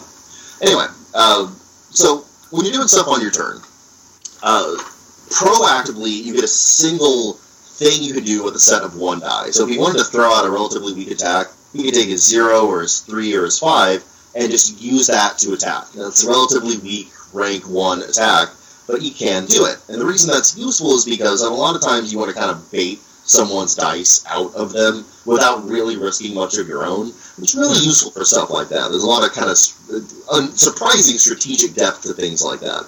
In addition to that, if you want to do more than just that one thing, you have to have sets. And you can either use any naturally rolled sets, so his set of four ones, which you could break up into sets of two ones and two ones, or a set of two eights. So that's right now he's got three actions he can do just with his natural stuff. But the real way you usually get actions is that you purchase them with your prana. You take one of your techniques, spend its prana cost, and almost all of them are at least rank one or like sometimes rank two. And if you match those with your dice, which it's the same thing as rolling dice, you're just kind of buying them in this case, you can get a lot of different attacks. So a lot of times, especially if you go first like this guy is doing, you'll use a it- you'll take your your higher facing dice and you'll charge them all up with a technique each, and just have this onslaught of attacks you can hit somebody with. It's really hard to answer that, uh, especially early on. Now, what I found in previous playtesting, which I'm a little bit concerned about, is this can lead to a situation where if, if a guy like this gets an alpha strike, he can take out a weaker character before they have a chance to do anything. That's not really an ideal, fun situation for that character. The overall combat is really tense after that, but it sort of sucks for that one player. So I'm not going to have him do that, even though I think strategically that's probably the clever thing to do. I'm going to have him just act like a general asshole, and I guess uh, just kind of try to wreck all of y'all. So let's see what kind of powers he has. Alright, let's see. I actually printed out my Golden Lions techniques from their lore, which I need to I need to find a better way to reference these in game. This is a problem that I had when I ran Exalted too, where there were these big lists of powers, and you would whip out your one giant book to figure out what any one character did for any given action. That's a little mm, that's a little tough. And they solved that with charm cards in Exalted, where you just print out something that looks a little like this, and it would just have power sets on it. So that was relatively better, but still not ideal. There are less powers in this game, but it's there's still that reference difficulty. Yeah. Skill does this guy do? Uh, how do you do you find that in uh, Wandering Heroes too, Brendan? Or is a lot of Oh, big time. Bi- Well, so uh, what I find with that is is number one, it gets easier with time. So the longer people play the game, the less of an issue that is because people are just more familiar with their own abilities. They're they're more on the ball in terms of they, they know what abilities to take out when they're about to attack and stuff. Uh, for the GM, it's a workload because you have to you have to if, if you if you're a GM who preps everything in advance, it's not a big issue because you'll have all the techniques that you know you're going to use. If you're more like me and you tend to not know how everything's going to go in the evening, and some random NPC could show up that you weren't planning on, then you have to be become really adept at, at key searching the PDF or knowing what the major techniques I mean, are. as as an external kind of like you know accessory that could be added into the games and stuff, especially for a game like Wandering Heroes of Ogre Gate, where you do have a large amount of techniques, but it's not necessarily something like you know uh, Dungeons and Dragons with all the different spells and stuff and all the different levels. You could potentially have like a flashcard kind of system where you've got like you know an image of somebody using the technique, the name of the technique, the effect of it, and stuff, etc. And then on the back of it, possibly some you know good techniques to pair it with, or possible vulnerabilities for technique. You know, and that can be used by players or by GMs or whatever. Just kind of like you know, if GM wants to, they can give out the technique cards to their players to whoever's paying them, just so they've got something quick to refer to, or you know, etc. I think it's a good idea, uh, especially whenever like all, all the powers and all the kung fu are in the general lore sheets in the character creation section. So like just having like a little sheet of printable cards along with your character sheet. that Printable cards as well is really useful. Yeah. Yeah, on, yeah, it's like a reasonable solution. But I will say, Joel, on the GM side is where you're going to lose people more than on the player side. The uh, That's always that, that's that's where like that's where I've actually been told by people. My GM doesn't want to run the game because it's too complicated to look up things. Now I've also met people that love that level of complexity. With you know what I mean. So it's balanced out by the fact that you kind of you have to pick up you have to pick a side. You basically have to say Well, it's going to be simple or it's going to be hard. And Well, there's there's there's two there's two parts to it actually because there's like complexity of the actual thing, and then there's accessibility. yeah, okay, that's fair. So it may be very complex rule system, but the accessibility is very accessible because it's you know accurately indexed and stuff, and whatever thing you're using it with has kind of like hyperlinks or whatever, so you can just It's very that's quickly kind of what I think that I, I'm concerned about mostly because, like, if you have seven different lores of seven different factions and each one has its own set of kung fu, going through that could be difficult unless it was like color coded or really well laid Well, out. and and Uh, what I've what I've heard from well, there's there was one case where where, where GM just didn't want to run the system anymore because it was getting too difficult, and I think I think even if I had indexed everything and like you know like Adam put together that um that technique thing that we have that makes it pretty easy to find them, I think even if I had given them that, it would have still frustrated the person because I think what they didn't like was every time a new NPC that they weren't expecting showed up, they had to look up a technique that they weren't familiar with and implement it. And so I think even if I could streamline the looking up process, it was the oh damn, another new technique that I don't know coming into play. So, um, but but I do think accessibility is is is where you want to put your energy if you have Yeah. yeah. I can, and it's more stuff that I can force uh, Vic to do at money point. Money, money, right? Well, another thing to do with accessibility is that there's always like third party things, for example. So, like, you know, accessibility for Dungeons and Dragons has always been affected by they're stuck in the books and you have to get through them and all that kind of stuff. But then, you know, there are resources online, such Yeah. as even like, you know, that D&D's put up now, etc., where you can search through them for the different spells, and just searching it's a lot faster than, you know, searching through the book. Well, it, You know what I my mean? strategy It's with like a wiki, as something far as looking stuff up, has always been if the only person that really needs the rulebook is the GM, that it's going to be in their lap. You know? Yeah. So, like, as long as it's easy to look stuff up, I'm not really worried. Because there's going to be a monster section. Well- there's going to be kung Yeah. I'll section. tell I'll tell you where you'll run into issues is when you have NPCs that have specific abilities in one section of the book, and then the person has to keep going back to find those abilities.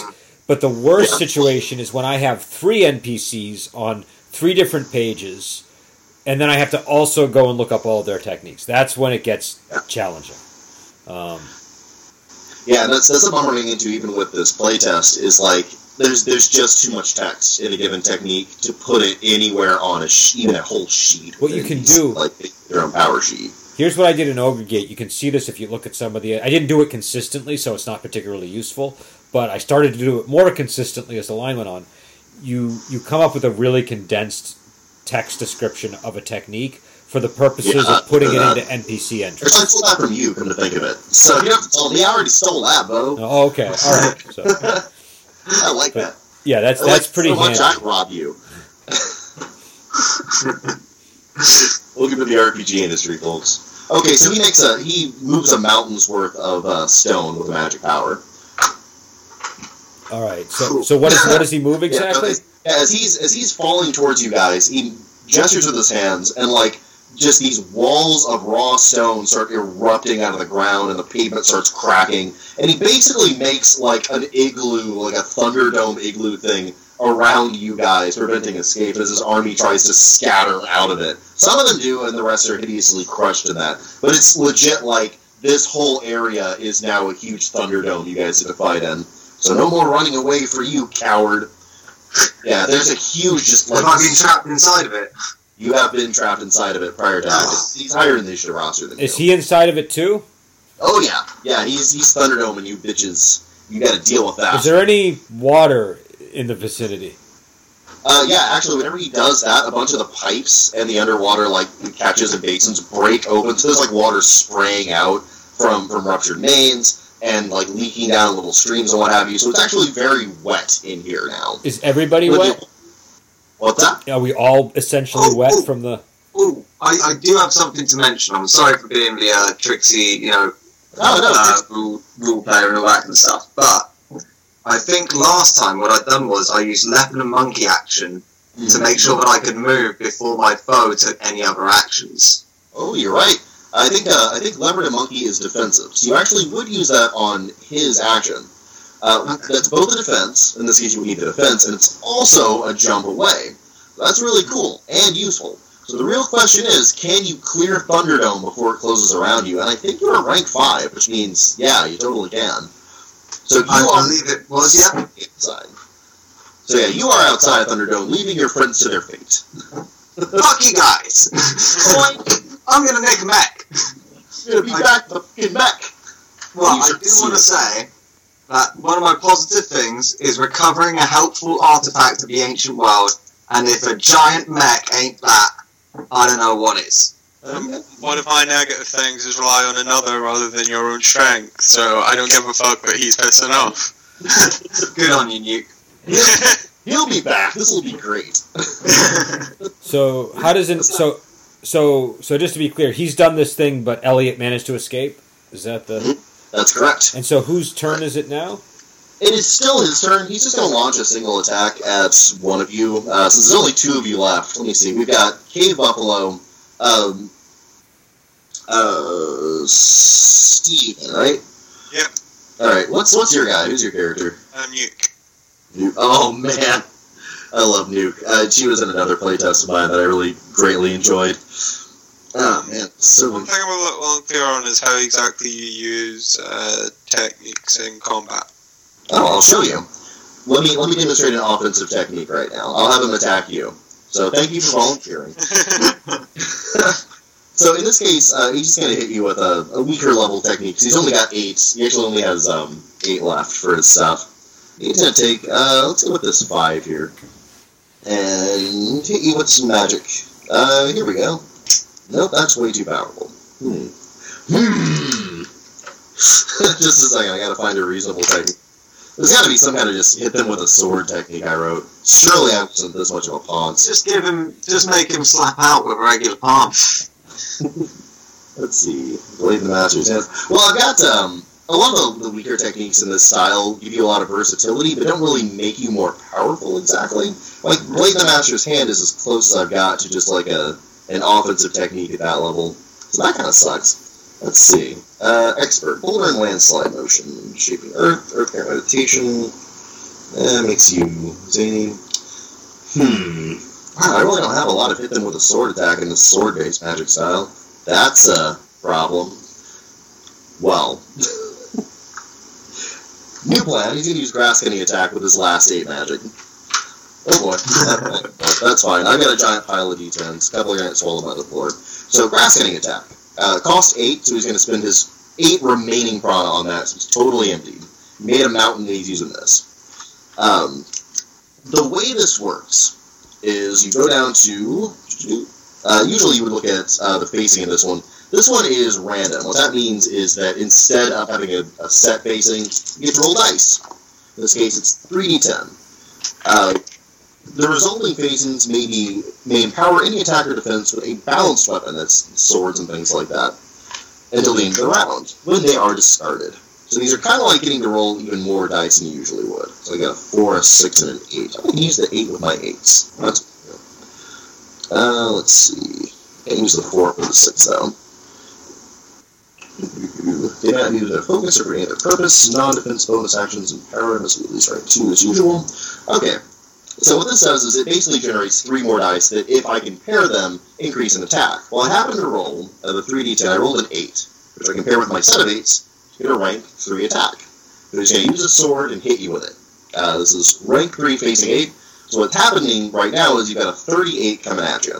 If you choose to do nothing, uh, what, you what that will do is kill you.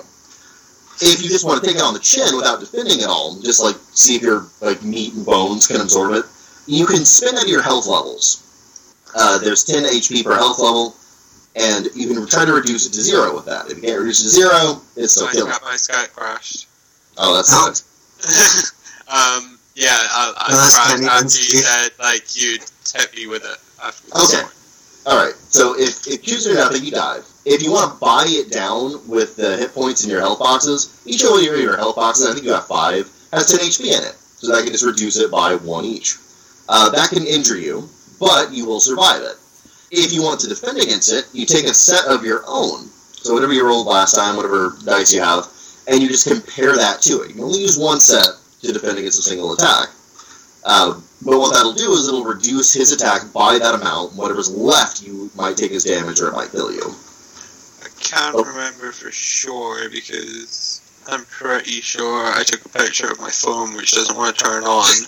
Okay. What's, what's your effort? We'll just roll it again. But I'm pretty sure the only set I had was a set of two threes. All right. Well, he's at a 38. You could block it with your 23, but I think you have some defensive techniques. Let me look it up. Because you have all the uh, you have all the novice level ones for your style, and you should have a single expert level one. I have Fire Fiend's Attitude, uh, Yeah. Fuse So. Future, if I charge into pliable armor blunting attacks. Beautiful. Okay, so in this case, you want to use a defensive technique. So you want to, whenever you're scanning the different ones you have, uh, looking out at the keywords, there's really two that you should ever concern yourself with: offensive, which means you can only attack with it, and defensive, which means you can only defend with it. Uh, Fire Friend's attitude is a is a really good one for defense, and I think your other one, I think your expert level one is something like Dragon's Breath or Afterburner Yeah. Fist, which is offense. Yeah, Burning Piston Strike, would that help in that situation with the dodging? Yeah, it's it is versatile, so it can. uh, versatile is offense or defense. So uh, that's rank zero to five. So your set of two uh, threes would pair with it too. Uh, it's, it's the same thing as basically using three prana to buy another die of facing three, and you can just combine that with your other ones. Very straightforward. Now it's it's rank one, so that's the number of dice effectively that you buy with it.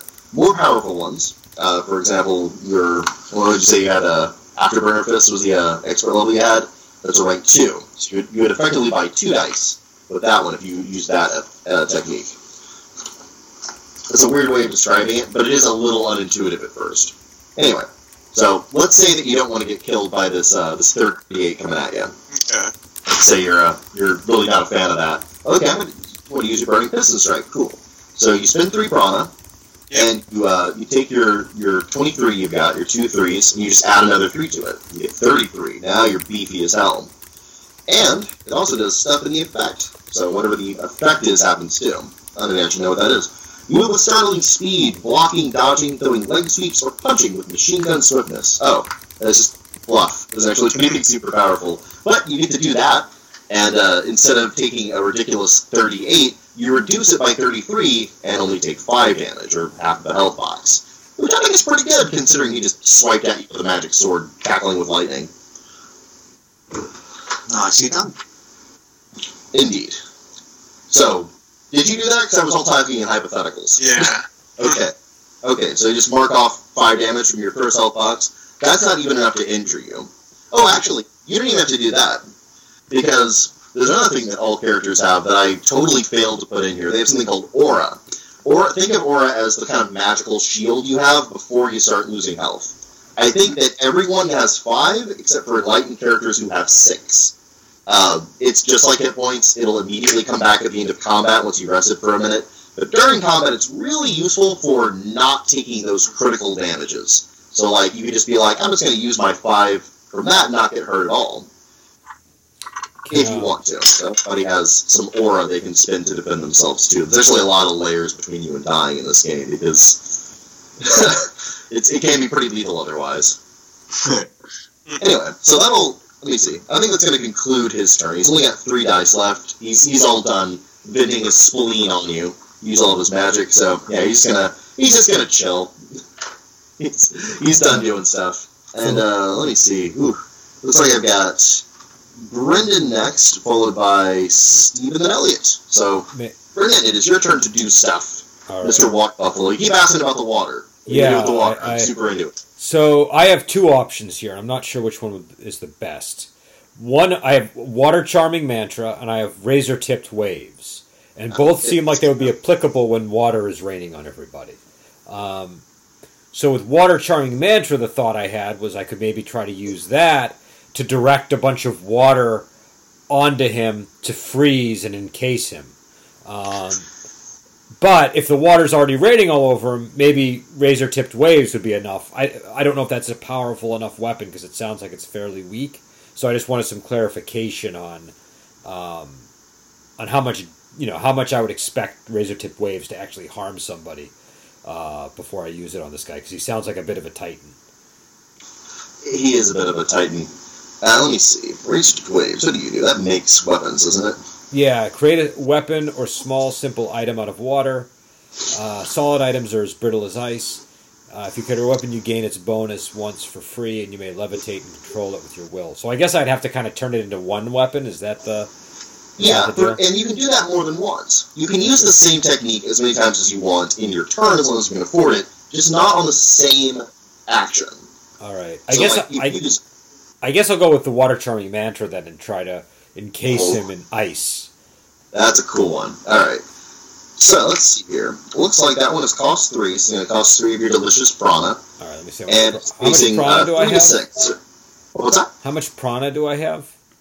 Uh, you should start with ten, Okay. and uh, you're going to recover two every round. Oh, Now, all right. if you want to take a spirit action, you can actually open up one of your slumbering chakra and get more. The amount you get depends on how powerful that spirit action is. Uh, I would get more prana if I did that. Yeah, the, the way it works. Actually, I should have had to do that on his turn, but let me let me run you through how he would have done that if I hadn't been stupid. So the way that works is you take a set of at least two, or if you have Spirit Mastery, a set of one. It has to be at least a rank two action. You say, I'm going to open up one of my Slumbering Chakra. The rank that the action is, is how much recovery that's going to have, and that's going to influence how big the pool is going to be on it. It's basically, pool is uh, recovery times five. All right. Well, Uh, for so- simplicity's sake, maybe I'll just try using the technique plainly this time, just so I uh, understand how that works. And, Let's do this one at a time. and if I do the one at a survive the next round, then I'll try doing a um uh, uh, the opening Sure. of the chakra. Okay, so what Water a Charming Mantra does is basically you spend three of your ten prana, and you get a die that is facing uh, either three, four, five, or six. So you just put that right there near your other dice, and you can combine that with any other dice that you want to make this a more powerful grab And I- attack. And I get to select the number that it's that it's facing. Yes, you're buying this this technique, so you can select any number in that in that range, three, four, five, or six in this case. And I can do it after. I can select the number after I roll, or do I have to do it before I roll. We've already got all your dice in front of you, so you've already rolled all the dice you're going to roll this turn. I, I haven't rolled any dice yet. That's unfortunate because everyone should have already. Oh, The way it oh. is you roll at the beginning of your of your turn, and you just take, you peel off some for initiative, and then your remaining dice are what you have as a resource to act for the rest of the turn. Okay, so what do I need to roll to make that happen? Well, in this case, you would be rolling your effort pool. So 60 10. Yep, you just roll them, line them up. All right. And so then I'm looking for sets, right? Yep, uh, just line them up from smallest number to highest, and any ones that have the same facing, the same number on them, just put them on top of one another. So you Okay. know which sets you And are, and are other numbers still useful or only facing numbers useful? What do you mean by that? Um, well, do I only care about the sets or do I only care about. Oh, no, you care about all of them. Because Okay. the ones that aren't sets you might use for defense or to Okay. combine with techniques or something. They still might have some. Okay, all. all right. And so, um, so and so then I can take this other die that I'm buying and I can set that to anything from three to four to five. So I'm going to set that to five, Okay. um, which will give me a set of ones and a set of fives. Um, Beautiful. And so now what do I do? Okay. Well, since you're you're trying to attack him and grab him with the water, we're just going to look under the effect of this and see what it can do precisely. Uh, Okay. so the, the effect says you can command or transform water. So let me see what that means. Command means you can levitate, shape, and mold a volume of water using the final rank of this technique as a power effect. And what it's what that's referencing there, and I should probably make this more obvious, is that you'll look at the power effect chart to see how much you could have lifted with just raw power, and you're just going to kind of translate that into the volume of water you can move around. Okay. So it's like uh, it's it's two. So looking at rank two for the power effect chart, which if I did this correctly would be uh, actually I did do this correctly. I printed it out so I can just look at it. Actually, I think I have the older version of the power effect chart, so you're going to be a little more powerful than this. But Okay. yeah, rank two. Uh, it looks like you can lift about 400 pounds or 150 kilos, uh, which is the equivalent of a full drum of oil or two adult humans with that. So that's a pretty significant volume of water you can lift up with that. Yeah, and I want to turn that all into ice encasing him. Yep, and that's going to be the transform action, uh, which says freeze slash thaw an equal amount of water surface on contact, up to 10, um, 10 inches? Yeah, 10 inches in thickness. So that's a pretty solid sheet you're going to be encasing him in. This can be used to make ice bridges across lakes or freeze a flow below the surface of a pond, for instance. In this case, you're just going to make him into a glacier, right? Yep. Yep. All right. So what that's effectively going to be is an attack, a very special kind of attack, uh, which is called a grab. Basically, rather than doing direct damage to this guy, if you're able to successfully grab him, he can't move or do anything almost at all until he's released from that, Okay. uh, aside from defend himself in some circumstances. So, you're going to launch that at him, and he's got to defend against it. So it looks like you got a. You said that was a 25 that he was going to throw at him. Did you like summon the water up to grab him and, and freeze it? So uh, that was a what that I I didn't catch the number there.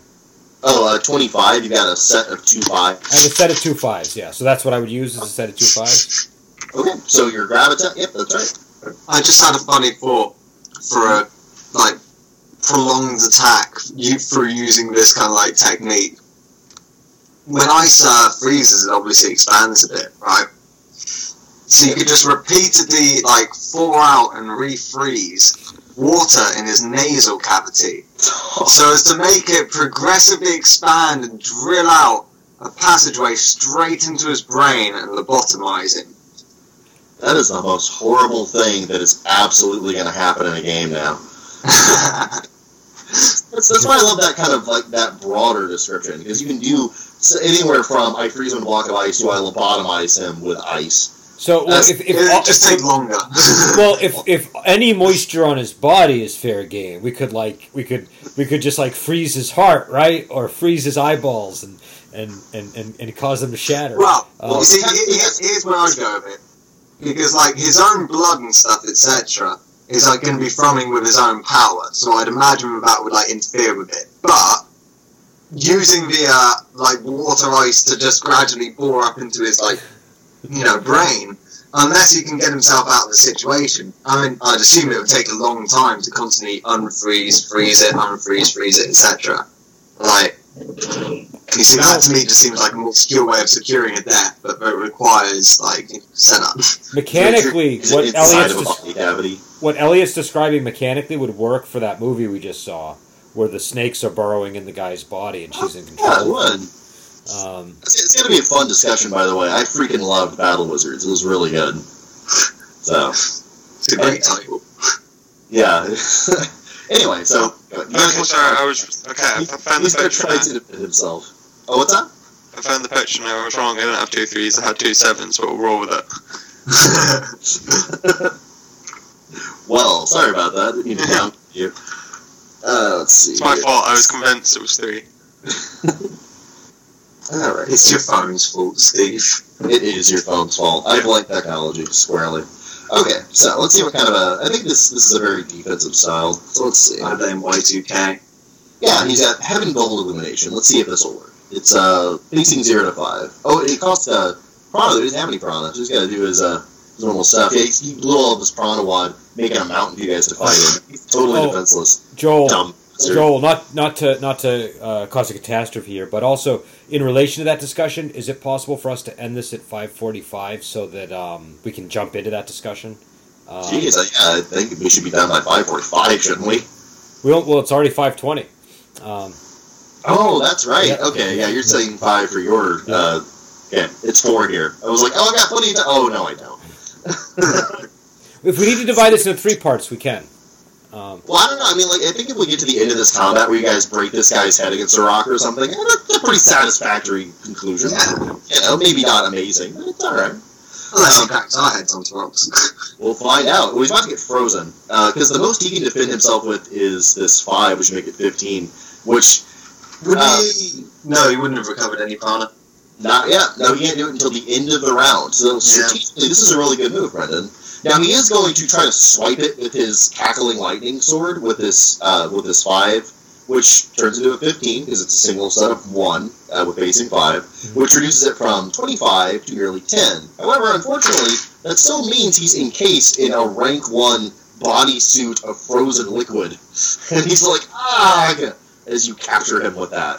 So good on you, Brendan. He is he is grabbed. In future rounds, remember you you have control of that water, so you can throw him around with it or throw more water onto him, and all kinds of great okay, stuff. I think I'm gonna I'm gonna I'm gonna send him smashing his head into my melon hammer. Is what I'm gonna do.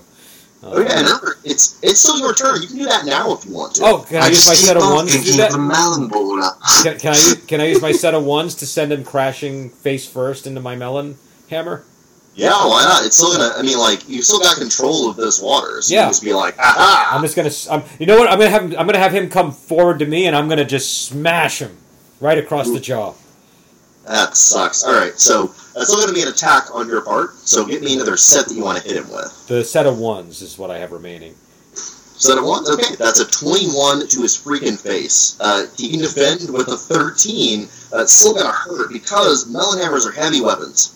So the way that works is, and I believe I upgraded this recently. I believe it's you roll a d10 and add that to the damage that you do. So you got 21, he's got 13. That's a difference of eight. I Is got that a right? nine. I got a nine. Nice. I Nine. was just gonna say. You add that What to if- eight and get 17 damage. Jesus, that hurts. And what if you'd encased him in ice, and then used more ice to like create a large protuberance up above his chest that you could smash with a mandible just create extra pressure on his chest and try and cave it in. Cave that could work too. I think. I think. Uh, I think. What's my guy's name? Cave. Um, Cave Buffalo is not. If you saw a picture of Cave Buffalo, that seems like it's slightly above his level of intellect to, uh, to devise. Yeah, Kazuki didn't draw him smart. Yeah. he gave Buffalo. Alright. Well, he's going to That's, use that's his. prejudice, you know. That's just assuming things based on his looks. You know that is true. I also Maybe. designed the He entire could be a genius, for you know. I'm sorry. What did you say, Joe? I did design the entire character, you know, aside from the acting. but yeah, that is that is pretty prejudiced of me. So you smash him in the face. Um, unfortunately, there's only a small trickle of blood, even though you hammer him with this thing. You do punch through 17 points of his aura, which is like the magical chi energy defending him. So he's down to 8 from 25. This guy's bad news. That's a good hit. Okay. All right. So are y'all are you all done whooping this guy's ass, Brennan? Unless I can use this two, four, or seven, I think I'm done. Uh, eh, I would just save him for now. I'll, I'll teach you some stuff about saving them. We'll learn. We'll all learn together. It'll be Okay. great. Isn't that just using um, open chakras? You could, uh, but you have to have at least a rank two. Well, sorry, no, focus slots even, sorry. Oh yeah, you could put him in a focus slot too. Uh, yeah, how many focus slots do you have, uh, Brenda? He's a How strong many hero. focus? Let me see. I have one focus slot. So what does that allow me to do? If you, allows Oh, go ahead. sorry, you could take one of the uh, dice rolls that you've got, and I think it could be any of the ones, even if you've used it during your round. No, it's only if they're remaining. Only ones remaining, okay. And you can pop it into one of your focus slots to preserve it for the next round. And I believe you wouldn't be able to re-roll that effort die next round, though. No, no, you get to roll all your effort dice, and You still get to roll all your effort dice as well. That's really cool. Oh yeah, focus r- is rad, uh, but it's kind of a slow burn thing. It doesn't really happen in the first turn. Okay. Well, I'm, yeah, I'm, focus I'm is a- impatient, so I'm just gonna. I'm just gonna. We'll move on to Steven's turn. Okay, let's let's see let's see what Steve's got. Okay, so how much prana do? How, how do we tell how much prana we've got? You've got 10 prana at the start. Okay, Uh, the cool. prana is the cost of the technique, and uh, you recover 2 per turn at the end of the turn. Okay, so I should. Okay, yeah, so I've used three so far. So I'm gonna. I've got a nine, a single nine. So can I use fire discipline motion? Because that's rank one. Uh, as long as the facing allows for a nine, then yeah. Yeah. I think fire Single discipline too. So yes, that's when I just basically go all Avatar, Last Airbender, fire, spending, punch. oh yeah, it is very much Avatar: The Last Airbender. I stole so much from them. I, Oh, I, wait, Steve, I like it. of I love that show so much. So. Well, uh, every every silent here is based on Avatar or Fist of the North Star, so you're in good company. Like you don't, he just used a waterbender technique, like exactly like the Water Tribe would have done it. I think Steve just froze. I'm not sure. Oh, it's too bad. Oh, no, he has, yeah. Although I was just geeking out. It's not fair. That's one of the more I think- interesting freezes. we've I think though. Kenny passed on something to Steve. Yeah, yeah, he infected me. He didn't wash his he didn't wash his hands before he joined the conversation. There you Wow. go. That's what, I thought. okay, yeah, so I punch fire at him. Yay, punch fire! Alright, let's see how that works. Fire Friend's attitude. Uh, let's see. Oh, no, fire discipline motion. That's right, you can just go poof and do, do firebend punch at him. Blast a gout of flame from your striking limb. Creates a rank 1 fire hazard at the point of impact. Now, mind you, the intent of that is in addition to hitting him with the fire punch, you set him on fire or you create fire around him. Because the other techniques in here also key off fire happening. Did he freeze again? Did everyone freeze? he I'm did freeze, yeah. Okay. I think Brennan was just being very still. I was being very still. I was. I was Now, using can my. Like an Can I point something Yeah. out here? Yeah, sure. Ice and fire, right? Okay. This could be utilized. This could be utilized. If like the way water, brain works. if the water, right, if, if the ice ta- transforms into water, it gets up to boiling or anything like that, one, you've got a scalding effect. But two, as you have control over it, and I believe that includes whatever uh, way it is, right, you can have it in, as control whilst it's a water vapor, and if you spread it out far enough, then that water vapor will in fact be flammable because it is oxygen rich, and that could create a vapor explosion. Oh yeah, and actually, that particular thing, where you're using the more creative interpretation of elements, part of the thing I wanted to do in the rules that I've yet to write is called the Battle of Elements, because that makes sense in a more scientific scale, but like in the magical In a magical scale, it depends on the intensity of, Yeah. of magical power in it. Absolutely. Well, it's even more than that. The elements themselves are animistic. They're they're squabbling over how reality works. So mm-hmm. physics is just physics. There's also a bunch of more or less sentient, you know. It's like light and dark fight against each other. If you try and combine them in the same space, one of them is going to try and be dominant. Yeah, and and and basically what you'll have in in whenever you're actually doing it is you'll have this living sheet of what the current landscape of how the elements interact looks like, and who can do what with what element. Like you're talking about, like is blood water? That's a good question. I don't think that, that blood thinks so. Water certainly would love that, though. Water's like, yeah, oh, uh-huh. Uh, it's the, way, the way that works is whoever had the most recent, most powerful element control gets to kind of dictate that. Because elements are much more passive and aren't really willing to fight Well, I, it think, out. I think blood would be like iron and water as well, like control. Oh yeah, and like and there's metal controlling styles in here. So if you want to do Magneto with blood, you'd have to fight it out with the guy who's trying to do blood bending from Avatar. And they just whoever's got the best magic. Yeah, and that's great. It sets a precedent. Like the most powerful recent thing sets the precedent for what the elements agree on. Mm. So and that's So it's also in their interest to like raise champions of their own and stuff, etc. Yeah, you'll, you'll note there's a lot of elemental association between the clans. They don't blend a whole lot. That's intentional. It's, it's so that players and individual campaigns can blend them as they will. Uh, actually, it's kind of similar to the way I'm doing the. And, and this is this seems unrelated, but in my brain it seems totally related. I, I'm doing a, a Dune OSR game, and like one of the things that struck me as really bad about Dune was how the shields work and how like the combat doesn't make sense, even if you take it at face value with how the physics with the Lawrence effect. I'm like, well, you could still drop a bomb though. It wouldn't. It doesn't make any sense. So like, I decided like, okay, I could sit here and think of every tactical permutation that comes to my mind and still ultimately be wrong. Or even better, I just tell them how it works and let them figure the hell out. Just mention to GMs who are going to run it, like, hey, look, the, the way that the combat works in this won't actually make perfect tactical sense. What you're seeing is before it totally adjusts how shields work. And you're going to see how it totally adjusts in your campaign, because your players are way more inventive and bloodthirsty than either you or I will ever be. So they're going to be the ones setting how warfare works, because they're the creators. ones. They'll get the, the advantage of being creative. And I like that, because it puts it back in the hands of the players where it should be. That's cool. Ugh. So it's fire punch. Anyway, yeah, fire punch. Uh, what's what's the total of the attack you're going to burn this guy to death with? As I s- Um, laugh at his I'm just using a single nine. All right, and uh, you're going to add that to your fire punch that you bought, right? So it's going to wind up being um, rank two, uh, facing nine. Because remember, this is a rank uh, rank one attack, so it's like buying that an adds it on. Yep, I'm confused. Yeah. that's okay.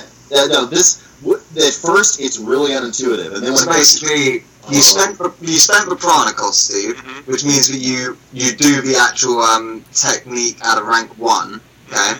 But to perform it, you need to have like a die that's facing it or anything like that, and that die in itself is a rank one. Okay, Yeah, so they get together. added together. to and it's essentially rank. like hmm? yeah exactly so like if you if the facing is just that it can be any one of those you know and that's what it matches to with what you've got You Okay, actually that's have the best facing too, because nine is like the highest you can roll. So that that sucks for him. Because his only remaining defensive die is a zero. Sorry, dude. Alright. It does burn. it's So done you hit him with 9, he defends with 10, so he takes 19 damage, which burns through the rest of his aura. Uh, let me see. And also does 11 damage to him, so you actually hurt him significantly. So you get through his aura, and he lights on fire and starts shrieking in agony, not not realizing, apparently not realizing how badass you guys were. He starts to burn. And here's the fun thing. Uh, you get to determine exactly how that injury manifests. He has an imbalance now of rank 1 because you're the guy who pushed through and started burning him. In addition to that, uh, that particular technique, like that fire, sticks around. It's not going to go away. So right now there's a there's a rank two fire hazard burning on him, and also he has a rank one imbalance. So I'm gonna do the rank two fire hazard. Rank two fire hazard. You know what you need to do. Burning this motherfucker. Burn his crotch. Burn his Take care of it. Take care of it.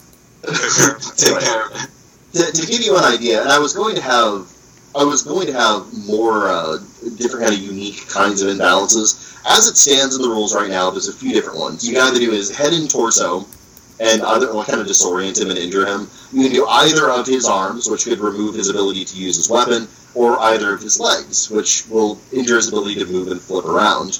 And he can either take the the dramatic element of that injury, where he's like limping around with one injured leg, or he can take that as just a hit to his effort pool before he rolls next turn.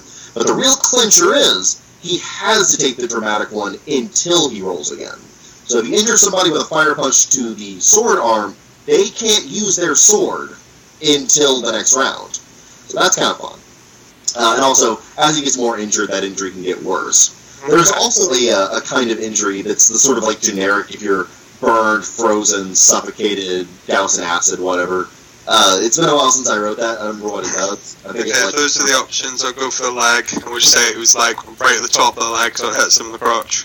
all right, leg plus crotch burn. Ouch! That is a rank one. And you'll you'll note on the proper character sheet there's a little place for up to nine imbalances right here in the middle. I put those in the middle because you're going to reference them at the beginning of every single round. And also, like, I want you to know how effed up you're getting whenever you're getting stabbed and burned and such like. Okay, so are you all done burning, or perhaps you would like to follow that up with another punch in the head? You still have a couple of dice, right? Oh, do you freeze again? He froze again. Yeah. This is... drat. Drat. Rats. I do like I do like drat. Uh, quite a bit. It's one of my things. Oh, I love I love saying bugger. It's a great one. Andy Chambers. That's who you remind me of. You remind me of Andy Chambers. You got that look. Andy Chambers. Andy Chambers. He reminds me okay. of Lemmy. Lemmy is who I think of when I see Elliot. Yeah. He, doesn't have a That, that's a flattering association. Well, yeah, no, not not not Lemmy's ugliness. Lemmy's attitude and overall sort of, you know, yeah, not not, Maybe I not should like shave this into like mutton chops and everything and get a mullet. I don't know if that would look super good on you or any, on anyone, really. well, what can I say? um, Steve, you've done that. You've got some of your rolls left. You can do something else. You could Okay. possibly put some into um focus slots. Hmm? You could if you want to. Um, you're a you are a cunning arrow, as I recall. So you should have two open focus slots. Yep. You can take two of your dice and save them there between rolls or between rounds. At the end of the round, everyone's going to clear out all remaining effort dice they rolled, unless they're saved in a, in a focus slot. If you Would I then roll one last next round? Nope, you roll your normal amount, and you Okay, also have yeah. those. Yeah, okay, I'll save the five in my F and my uh, focus slot on. Beautiful. Beautiful. Uh, let me see. Is that everyone? That isn't everyone. That's, is it? it's me. It's me to go. This guy's totally tapped out. You're about to wail on. This is great. Well, I was running to the Mac. That's right. You are running to the Mac. Okay. So, So, any- with for To, to clarify exactly what I got, with my rolls, I had three, three, four, seven, and eight. So I used the two threes to make a set of, of two, so rank two. Leopard and monkey motion, which had cost seven, rank two, so make that rank four. And I had mastery and agility, so that's rank five uh, at set of three. You are blazing over there. Okay.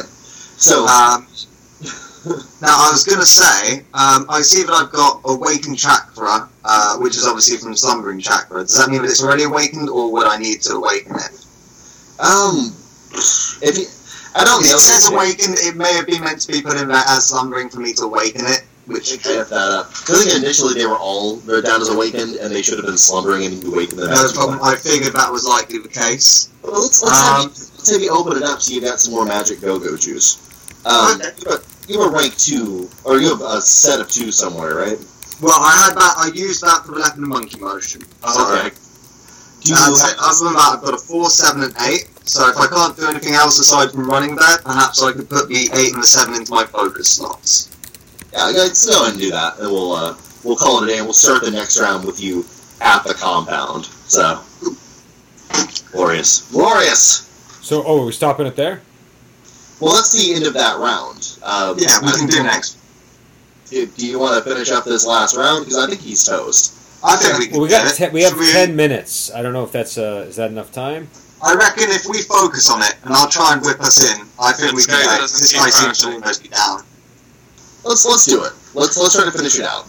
All right, we'll do it really quick. I'll do the fast version. So it's a very instant combat. Uh, take all your effort dice that are not saved in focus slots, just sweep them off. And then for every uh, open or awakened chakra, just add two more prana to your pool. In that case, this guy's going to get six. do we roll our our thing again? Uh, yeah, at the beginning of next combat, just pick up all your effort dice and roll them again. Ooh. Now, before uh, before I do that, I actually have to decide whether or not this guy is going to take one die off, or if he's going to actually take the injury. He's going to take the die off because he's got nine to spare. So everybody gets to roll their dices. And it's round two, baby. I can't believe that much happened in one round. Actually, I can. That's just how it goes. I've found in this game, round two is where players really start to realize how tight the economy actually is. Because when you start off, you have a lot of stuff. You know, you've got like all the chakra and all the prana and all that. And then round two rolls around, and you're like, oh, I don't have any of that anymore. Uh oh. Yeah, like this guy rolled a single set of two. Such a pitiful roll. Okay. So, interestingly, I got a 2, a 2, an 8, a 5, and a 3, and I saved a 7 and 8 in my focus slot. So I've got a pair of 2s and a pair of 8s. Damn, son, you got to rock and roll. All right. So he is going to bid his highest roll of nine for his initiative. Does anybody want to try to match him? No. Nope. He's only got the 9, does he? That's his highest one. That's what he's bidding right now. Uh, um, but for example, I could bid my uh, set of two twos, for example. Absolutely. In which case, I'll do that to make sure that I go first to try and nick that mech. All right. try to nick the neck. I, I love Wow! Your wonderful British idioms. Those are the best idioms. nick the Mac. Nick the Mac. Anybody else want to run or, or uh, bid for initiative, or you just want to roll a d10 to see where you are on the roster after those two? Because he's not going to try to outbid you. You're going to I win got initiative. I got a seven. Yeah. Seven? Alright. Seven? Alright. I just want to. So, we put you in the last, Steven, is that right? Yeah. Alright, that's fine. So, let's go. I don't have any power. To bed. As you are the fastest. Okay. So you blaze over there through the jungle, just leaping from treetop to treetop with very kung fu fashion. Uh, it looks like you actually got there before they were able to set this completely up. They've got a bunch of felled logs turning into a fort. There's about a dozen, two dozen soldiers here that have the same kind of garb as them. There's also someone directing them, uh, a young woman who's got like a similar outfit to uh, uh, to Red Tyrant, and she's got like a punch sword. So it's just this big blade that's in this little grip thing, and she can punch with it. It's a punch sword, and she's shouting orders to people. In the middle of this whole thing is this gigantic egg uh, with this is like this like fleshy thing that's slowly growing over the the broken and ancient injured uh, uh, Havoc King, which looks somewhere kind of like one of the angels in Evangelius Evangelion. Like it's a mech, but it's also clearly alive. Like it's got like a heartbeat and organs all this. It looks like it's got one more go in it before it dies, unless it gets inside of its egg and regenerates. So you got the option both to leap inside the thing and mash the kill button and just see what happens, or just go up there and, and stab it in a vital organ and kill it. Both good options, but I'll leave it to you which one you want to do. So it's currently trying to regenerate in the egg type thing. Yep, Right. it's not quite there though.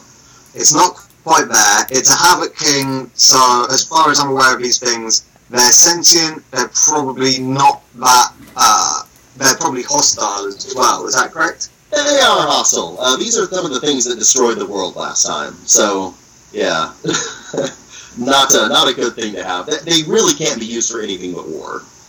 Okay, but for example, um, as, as somebody who's like a treasure hunter and stuff, I might have like a bit of knowledge about these kinds of things. You do.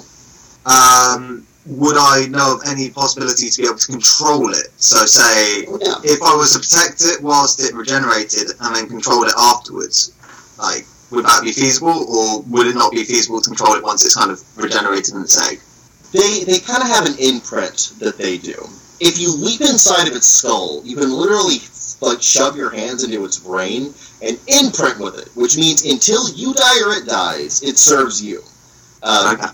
Kind of about the same loyalty as a very loyal dog would. Um, it's pretty injured. Uh, if, if you use it to attack, it will probably either die or totally exhaust itself and have to go totally into the cocoon. The benefit of doing that, though, is that no one else could use it if you got away. So even if it lived, it would be yours in, in word and deed forever. Um, I mean, I think I'll probably try and imprint on it. All right. Um, is it possible to do that and then try and defend it once it regenerates, or would I have to like kind of use it that moment? Uh, you, you can do either. You can either defend it as it regenerates. Um, I'd like to try and imprint and then defend it as it regenerates. all right. So uh, you'll need to both. You'll need to leap up there, and then you'll have to take at least a, a rank one heart action to totally like synchronize your souls with it. Or I guess it'll be a rank one spirit action. Um, in which case, uh, leaping up there, does that seem like it'd be difficult? I mean, I'm, I'm guessing I'd probably have to get past these soldiers and stuff as well, wouldn't I? Uh, one good clean jump would do it. They they didn't expect you. They're not looking for you, and all of them are busy right now. So they didn't even see you like zoom from the treetops over here. So, a good clean jump, would a rank 1 with a high result be able to achieve that, or would I need to, like, spend a set? You're gonna want at least a rank three to get all the way over there in one clean jump. If you go rank two, you can make it, but you'll probably make noise as you like hit lower on the armor plating and to. So I have a I have a rank two at eight uh, left over. So I think I'll use that for the jump, and then I'll try and use my focused seven to uh, try and do the heart uh, check. Not bad. Uh, do you have agility mastery? I do have agility mastery indeed. That makes it rank three. Fantastic. So you can jump right to the top, and before anyone looks, just plunge your hands right into its droopy meats and have it awaken. When it does that, when it imprints on you, uh, you get the ability to uh, use its attack if you want to, its major attack. All of its movement and its weaponry systems, like its arms and whatnot, are online or offline. But its main attack, uh, which is called uh, the Gates of Hell, it opens up its and just this beam, pure energy channeled from hell, shoots out and blows something up. That's a rank seven destructive force. Uh, it can do it one time. Uh, as far as its diagnostic goes, like it's fed into your mind as you imprint on it. As far as that goes, you can do that once safely. It's not going to kill it to do that, and you can do that once ever until it regenerates. Sure. So yeah, that's a thing you can now do. Okay, Check you out. That's pretty cool. Well, really big things like this, instead of having, instead of paying Prana for superpowers, usually have a limited number of things All the time.